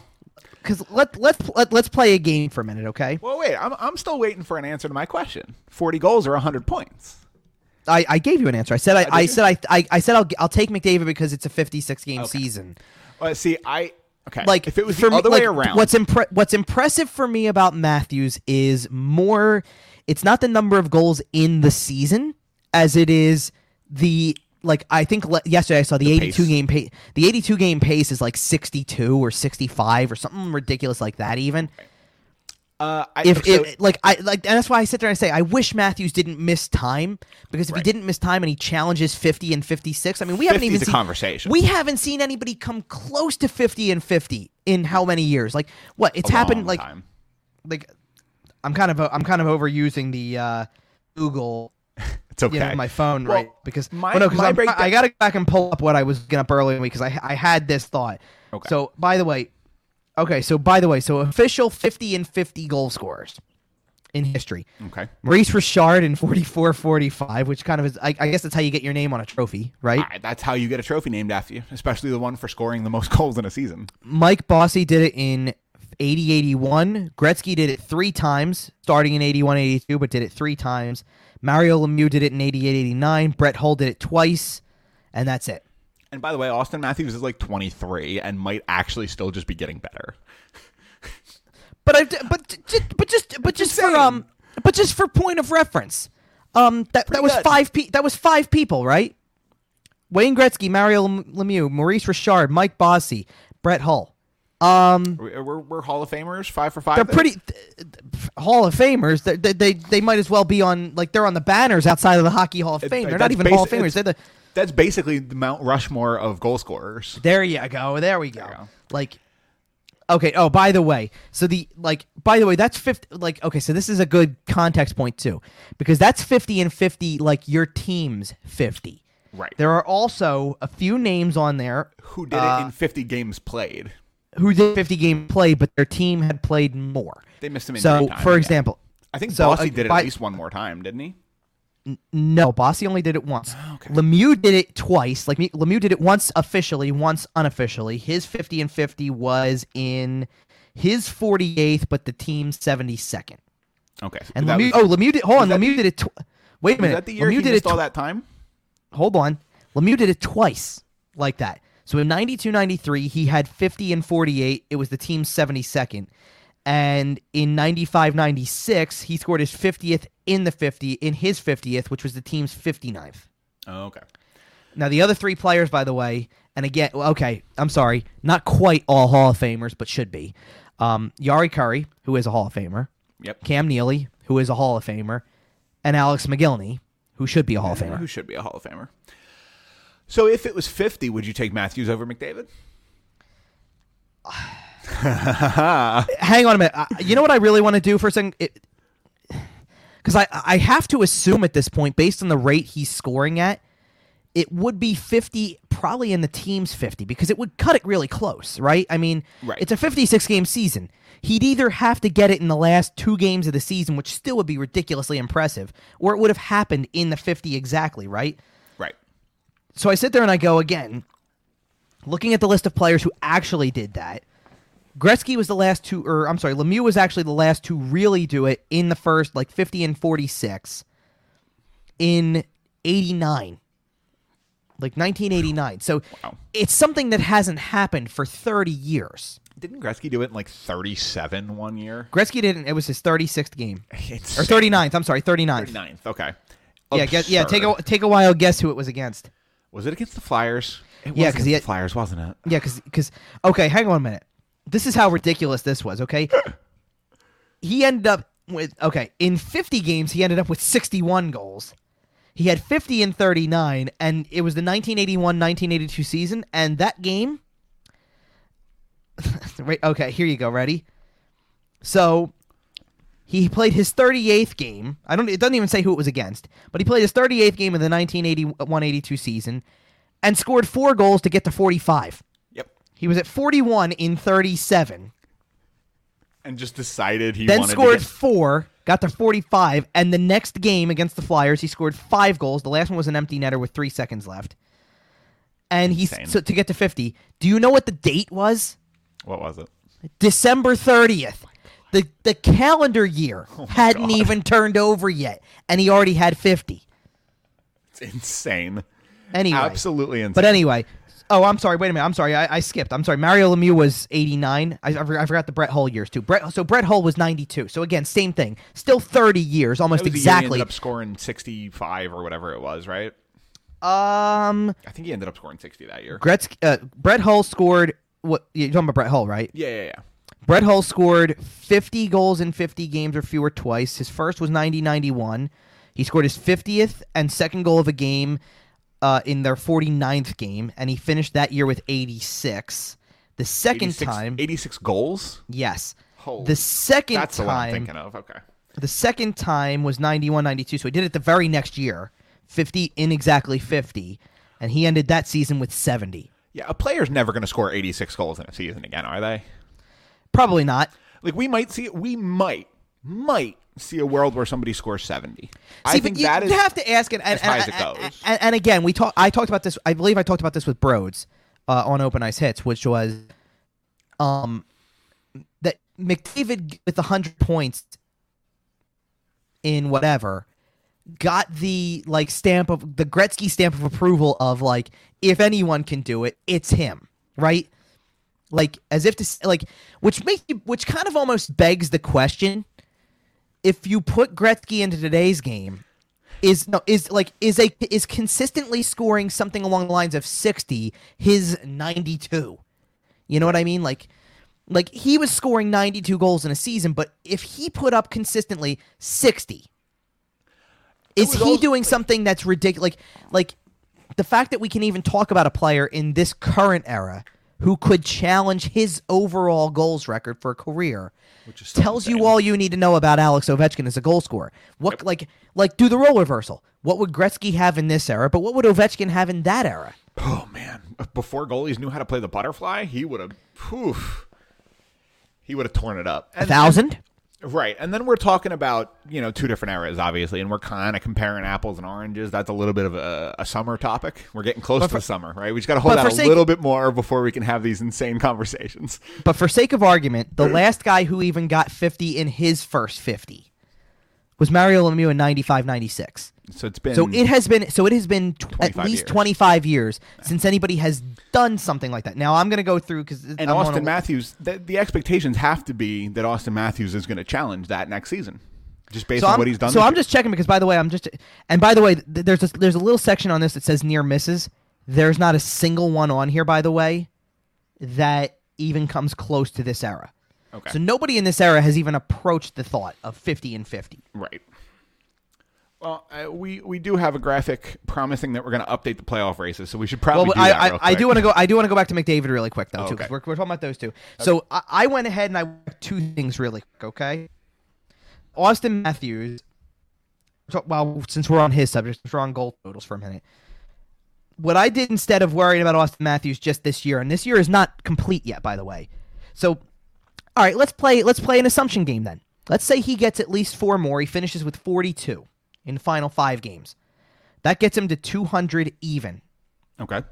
In five seasons. That's forty. He's twenty-three yep. years old right now. Right. So how many? So he's at two hundred. How many more years? So let's give him until forty. Yeah. Right?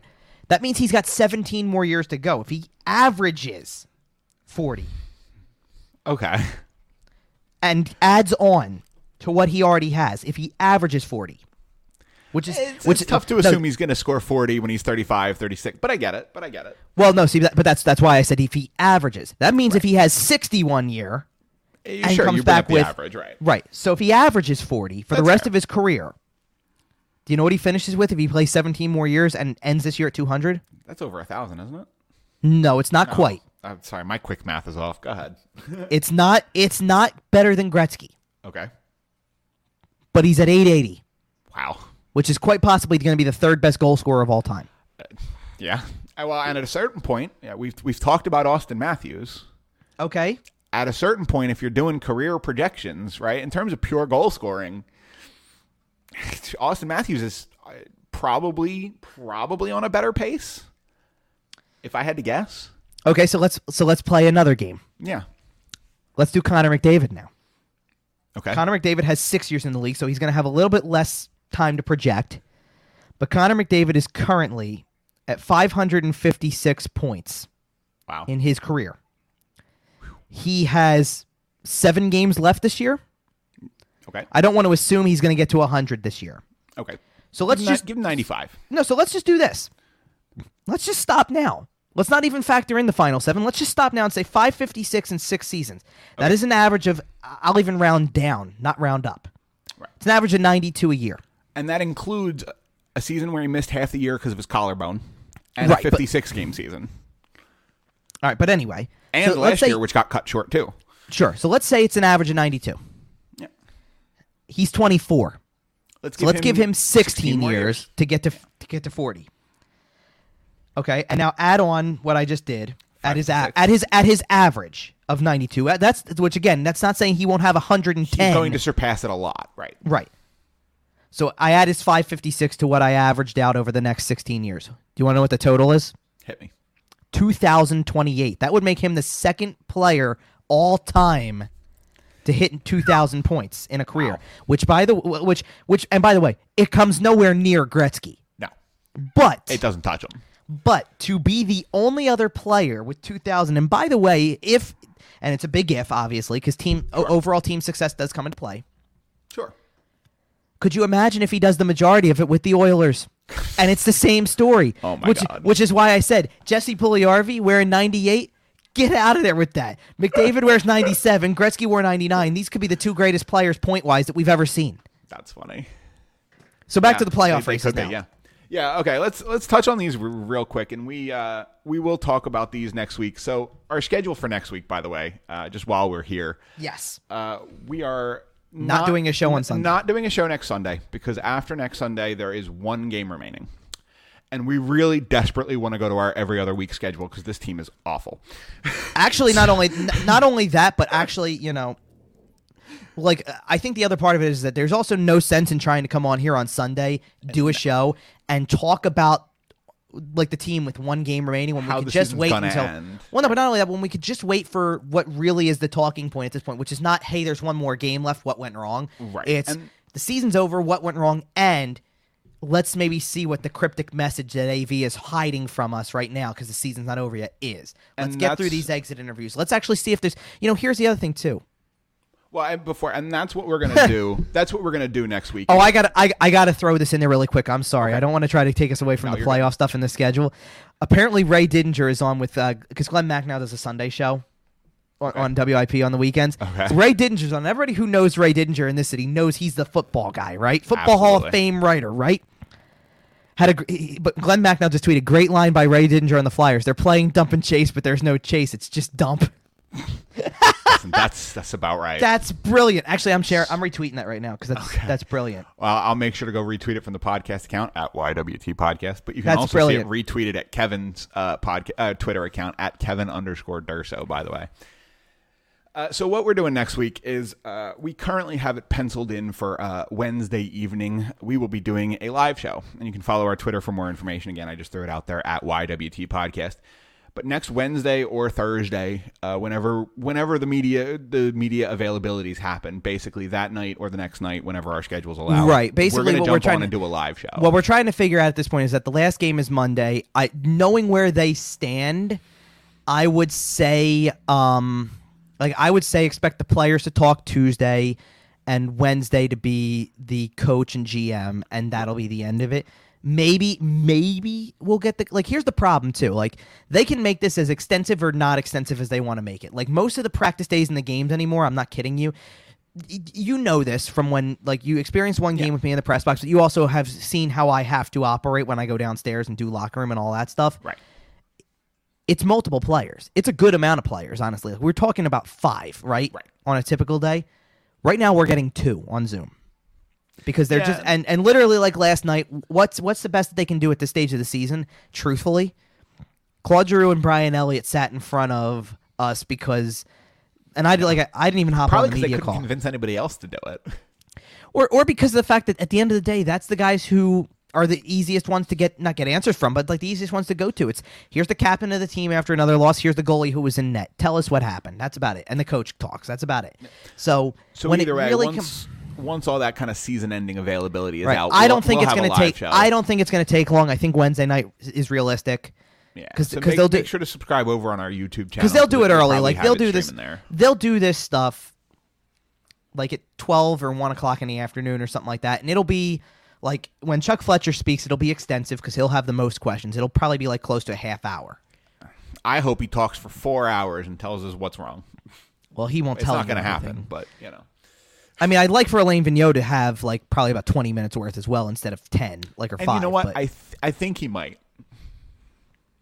I sure hope so. I mean, like honest, honest to goodness, there's not much I can hear from the players at this point that really is earth shattering. Right. Uh, you know, you want the coach who kind of already left it as I have a theory on what's going, what like on all the things that went wrong or some of the things that went wrong this year, and I don't want to share it while we're playing games. So now we're waiting for that. We're gonna probably like that's gonna be the leadoff question to Alain Vigneault is. So you said a couple weeks ago that you kind of had an idea of what went wrong. Can you kind of dive into what you think went wrong now that the season's over? Right. You know, and that's that's fair. And then obviously Chuck Fletcher's gonna, you know, now that now that his real work begins, and it's a, it, it it's a massive. I mean, it, it is a colossal sized, you know, off season for him. But yeah. But as as for the rest of us, and, and me included, by the way, because on Open Ice Hits we're gonna have we're, Broads and I are gonna have an absolute ball coming on probably twice a week again to talk playoff hockey, because when the playoffs I, I, roll around, there's going to be too much going on for us to not have shows regularly. Yeah, I can't wait for our next show because we get to close the chapter on this team. Right? And, yeah, and, and then every show, we'll, and we'll, then every show from then is literally if playoffs. anything happened with the Flyers and playoffs, and, and then most playoffs, of, yeah. and most of the time it won't be much more than playoffs. At right, least while well, the playoffs I'm, are going on. I, I'm very excited to close the chapter on this very disappointing season and start talking about playoffs, because playoffs are fun. I mean, I had this I, I had this thought the other day too, by the way, because we're already like we've been kind of like back and forth in what the potential schedule down the road will be. Yeah. For the show and things like that, because we want to go to every other week, but there's we'll also something coming updated. in. Cause, but there's going to be things that kind of throw in, like get thrown into the mix that, you know, throw our schedule off a little bit and things like that. Yeah. I, I had this thought the other day because I went, like my wife and I are actually taking a vacation for the first time in well over a year, because like that that wasn't the shore, because you know for the first time and, and it's and it's because we actually feel like like we can go somewhere for real, because we've been vaccinated for, and by the time we'll go we've been back we'll have been vaccinated for over three months, right? Like, so it'll be, it's a big deal, you know, yeah, and all absolutely. that stuff. And congratulations. I, but, and, but I had the thought, and I'm like, I don't know if I would agree to a vacation in like mid to late June. If there was a, even if a Flyers thought, were good. right? If there was even a thought that I'm like, there's going to be playoff games, maybe. Right. I can't be, I can't miss coverage of Eastern Conference Final games theoretically, well, right? Like, and, and and I say that like not to the sense of like I'm sure that we could have tried to plan something somewhat last minute, but the type of trip, because we're lumping into a trip with my family and things like that, and, and things it, like listen, it's a big trip for you guys. Like, it's like it was like, but the question was like the question was presented to us like about possibly doing that in. Like early March, and when they were still okay. No, by this point they were already starting. Like, or maybe it wasn't. I'm trying to remember when was. Well, they, it? Well, or, they started. No, no, no, no, no. I'm sorry. No, it was immediately. In no, early never mind. March. I'm sorry. No, no, I'm sorry. It was early April. My bad. It was oh, okay, early okay. April. Like it was the first. It was literally a week after the Buffalo game. Okay. That they lost the first Buffalo game. They oh, lost. Oh, you said yeah, absolutely. We're good. And no, and I, no, and I, no. I we didn't say yes to it, but we said like. You know what? We'll talk about it and we'll think about it because it was legitimately worth thinking about. Like it was at that point, it was like legitimately. Let's think about this already, because we could already see the playoffs slipping away. For me, they were already over. Nah, like for me, it was sure. already over from the Buffalo loss. So I'm sitting here going, it's not a hockey thing that's keeping me from saying yes. It's just a, is that what we really want to do? And and then we like within twenty-four hours, we'd already started talking about. It and we're like, I think we've talked ourselves into this. Let's just do it. You know, but, but like. That like I would never, if they had actually had a legit shot at the playoffs, I would have never thought about, because at the end of the day, I'm not even missing more than like for like even for me and Broads, it's gonna take us one like it's gonna take us off for one episode if okay. that. Like, and it's like we don't need to have an episode at that point. We won't worry about it, you know. Right, and and you and I have talked, and I, I think we have a show scheduled that day. I'll get a co-host, or we'll readjust it. Well, no, I think actually, no, you pulled like the way we rearranged the schedule. You we don't have a show oh, we now. We skip that, that week. week, okay? Yeah, we do skip that week. It's it the, the following week is my wife and I's first anniversary, and we're well, doing a, and we're actually and again same thing along the same vein of taking the first vacation in well over a year. We're going to actually finally have the party we intended to have when the wedding actually happened, because of the fact that. We've kind of like, I, there's pretty much not a day, you included with this, since you just told me this at the beginning of the show too, or right around the time we started, um, you included. There's pretty much not a day I don't go on social media anymore and find somebody who I know who has gotten vaccinated. To I got my first shot of Pfizer yesterday. To kind of create that scenario. So family wise, which and which is the majority of it, by the way, family wise. Like they're even talking, like they're talking about a July picnic thing, which I don't know if I'm going to, but like they're talking about the uh, the traditional picnic we have that's at, like at one of my cousin's houses that Things has a pool. Things are starting to come back, but we're like as a family, we're sitting here going, that's a primarily outdoor gathering anyway, and we're all going to be vaccinated. Yep, and we're family. Absolutely. What's the what's the reason to ha- not have this thing? You know, Absolutely. truthfully, yeah. like and, mostly. And- You know, there are C D C. There have been C D C guidance updates that reflect that, and things are. It continues to get. To be- it, it really does yeah. continue to get better. Yeah, things like are, things are getting better, and and, and, we're, and, and, I, and I can't speak for you because you're not like you just said at the top, like in the middle of the show, you're not like as local anymore. Like you moved right. out, so locally things continue to get better and go in the right direction. Like, well, in terms no of what, well, no here. Uh, oh, well, in terms of, well, no, for, I'm saying for us though, like since you since you were right outside of the city too, like I am, right.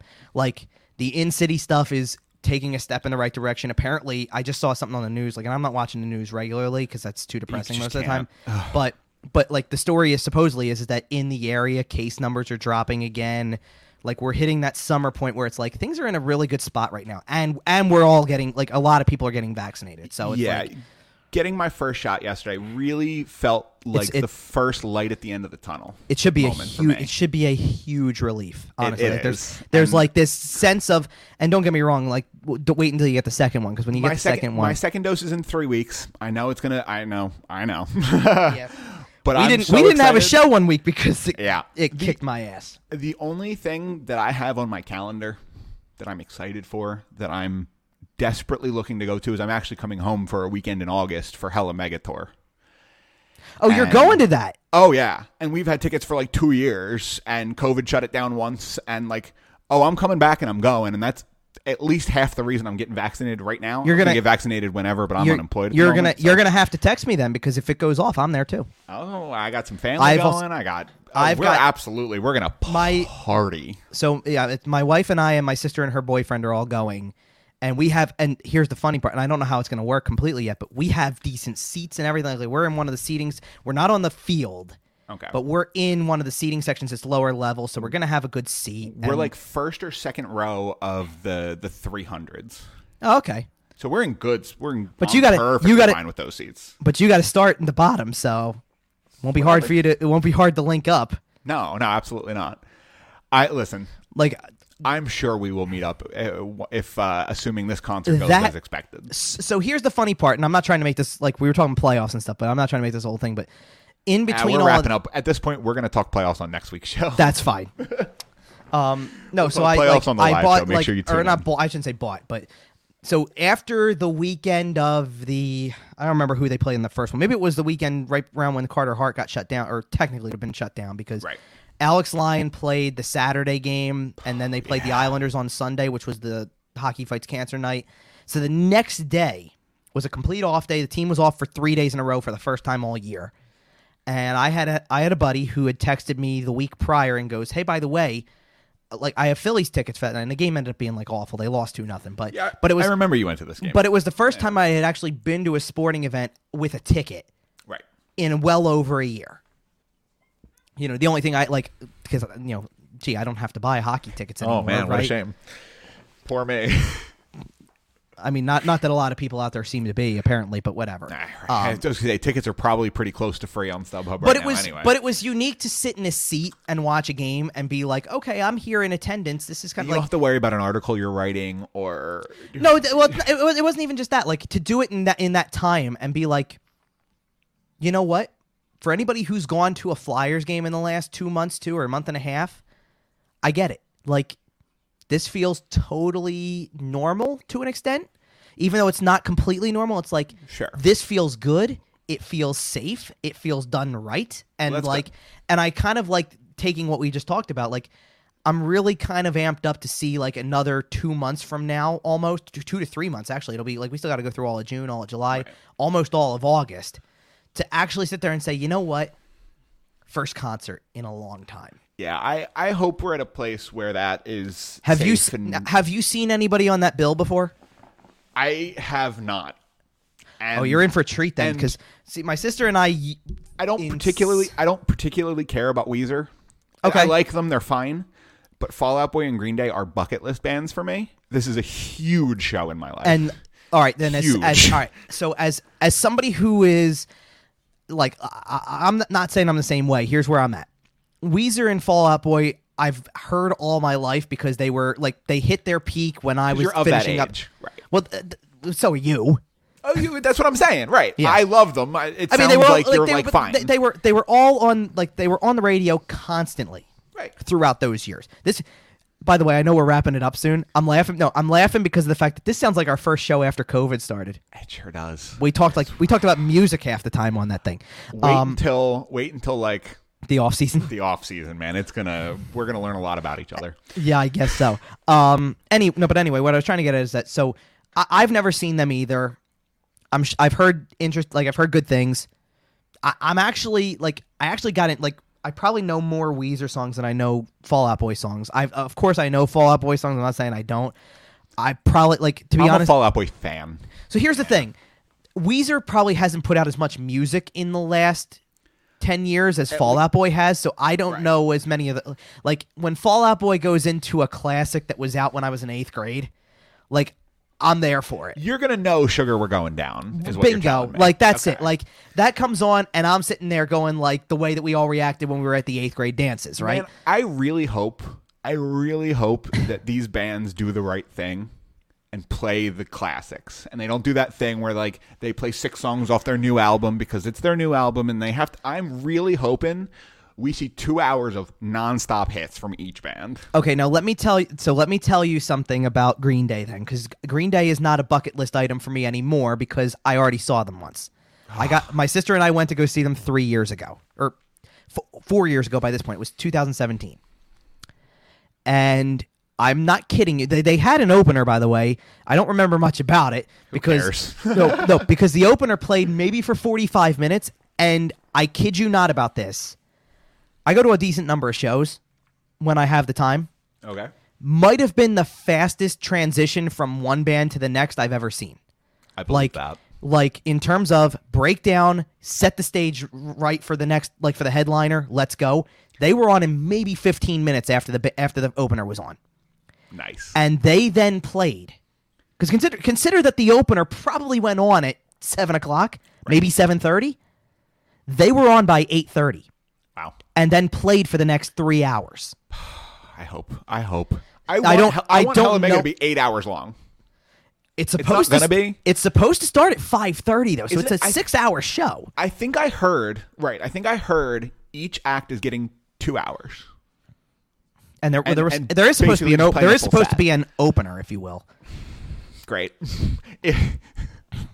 I'm not gonna. Like, I, I am not gonna lie though. I do go to these shows and get intrigued to see if like something stands out. Like actually, believe oh, it or sure. not, one several years ago, and I did not know this at the time. I had no clue who these guys were because I don't. It's not what I listen to on the radio all the time. I went. I had a buddy who, on a whim, literally, it was the weekend of my birthday. We were having a dinner. I was. I was not long out of high school, so I or high school. I was not long out of college, so I didn't have m- like much work requirements. So a Sunday night show didn't bother me. Right. Um, and he goes, "Want to go see Muse tomorrow night?" At the center, and I'm like, yeah, sure, why not? I knew a couple of their songs. I didn't know a ton. I actually listen to a lot of their songs now because of that show. I like, okay. I really like their music. But the opener was Ex Ambassadors, who do like, oh, sure. who do like some of the songs they're in, like they're they in went car on to have a, they, yeah, they've had some stuff. Renegade's like that, right? Been in a car commercial and yeah. things like that. And I'm like, I had no idea it was them. I hear the song, I'm like, oh wait, I, I know this song. Oh, I know this song. Okay, okay. Not I didn't know this was them. Like, okay, that's cool. And like, I'm like, so like, I get something out of that. Like there's, a, there's several, so- like there's several times you hear a song and you go, wait, I know that. I didn't know who it was. That's really cool. I just saw that live. Okay. That's cool. You know? Yeah. So like, I, that's why I get a little interested in openers, but trust me, if even if it's two hours for Green Day, I know you, they will, they will hit you with new stuff, but they don't go over the top with it. See, and they also haven't put out an album in a while. I think when this tour was originally they did a year together, ago, didn't they? Didn't they do a COVID tour, era? When this tour was originally put together, their their scheduled album came out. Has that been out? Has that been out that long? I think so. But they now, did they, they did have a new single out like a month and a half ago, right? Which well, actually, which actually, believe it or not, I, I like what I always do. This is uh, my sister and I don't listen to a lot of the same music. Okay. So this is one of the few bands that we have that we're like, we like this band, we'll go see this band, you know, all that stuff. So when they put out a new song. I usually like I always sit there and go like, especially if I haven't listened to it yet, I might have, but well, like has has N B C but I sit there bought and we the rights both... to play it four million times on the broadcast? Or actually, I think they have Fire Ready Aim or whatever it's called. It's oof. I've I, I I say I have a buddy who did not like that album at all. It, no, I, I pulled my sister and I both listened to it and both pulled like three songs that were like that one's good, but it, it's not it's never going to see the light of day. But we're like. That one's pretty good. Like that one sounds like we do we do that a lot too, by the way, with Green Day. We go, that one sounds like, and then pick an older one. Like we sit there and, and do that all the time. So when when they had a new single out, we both like listened to like twenty seconds of it, and she's got her head going a little bit, and I'm like, yeah, you like this. This sounds like an older thing. This sounds good. This is good. Yeah, they're Green Day is one of those bands. They're they're they're a little hit or miss for me. My uh, sister they, and I also, way back when, my sister and I also went and saw when they had, the, the, they turned American Idiot into a musical. Yep. We went and saw that too. I'm that was fun. Extremely, extremely jealous. Were that you there, was. Were you there when he was there? No, no, no, no. We didn't go to, okay. no, we didn't go on Broadway. We went when it was in Philly on like the touring oh, cast. Man. But I, I do remember coming away from that show going like, that's a really fun way to create a story. Like I already knew the album kind of told a story, I want to but they this- injected they not only used American Idiot songs, they injected twenty-first century breakdown songs into the storyline of this musical, and I'm like, this is really sick how they did that. All I know is that and they were involved the, with it too. One of these days Billy Joel is going to do the same thing, right write oh. a Broadway musical with his music in it. Really? Oh tell come on Come on, think about his catalog and tell me that doesn't tell some stories. You Come need a story now. About like The Stranger? Right. You got The Stranger. You got scenes from an Italian restaurant. Well, you got, gee, She's it's... Always a Woman. You, like, well, wait a minute. There's really Scene... good music. She's minute... Always a Woman is a phenomenal like musical ballad. Oh, it is. Well, he writes great ballads anyway, but but beyond the point. Um, Scenes from an Italian Restaurant is already a miniature movie. Scenes from an Italian Restaurant was the nine-minute songs on American Idiot before anybody even knew who Green Day was. You know how the musical starts? Anthony works in a grocery store, saving his pennies for someday. I mean, look, you're speaking my language. This is one Tell of my me favorite... I'm wrong. Like, look, you you guys have already pointed out on the show that I listen to Billy, country. Call me. You got look. You guys have already pointed out on the show previously that I'm the country guy. I listen to country music, go to country concerts, all that stuff. You may stuff, or may right? not own multiple cowboy hats. Yeah, um, but beyond the point of that, though, like you just hit on two of my favorite non-country artists to listen to. Like we've right been, there, we've been By, doing this show for like a year together. Billy, and Billy Joel, le- like two years ago. I'm so glad. Like for all the years he'd been coming to Philly, it was one of those things where I went, "Why haven't I done this yet?" And I did, and it was the year before COVID.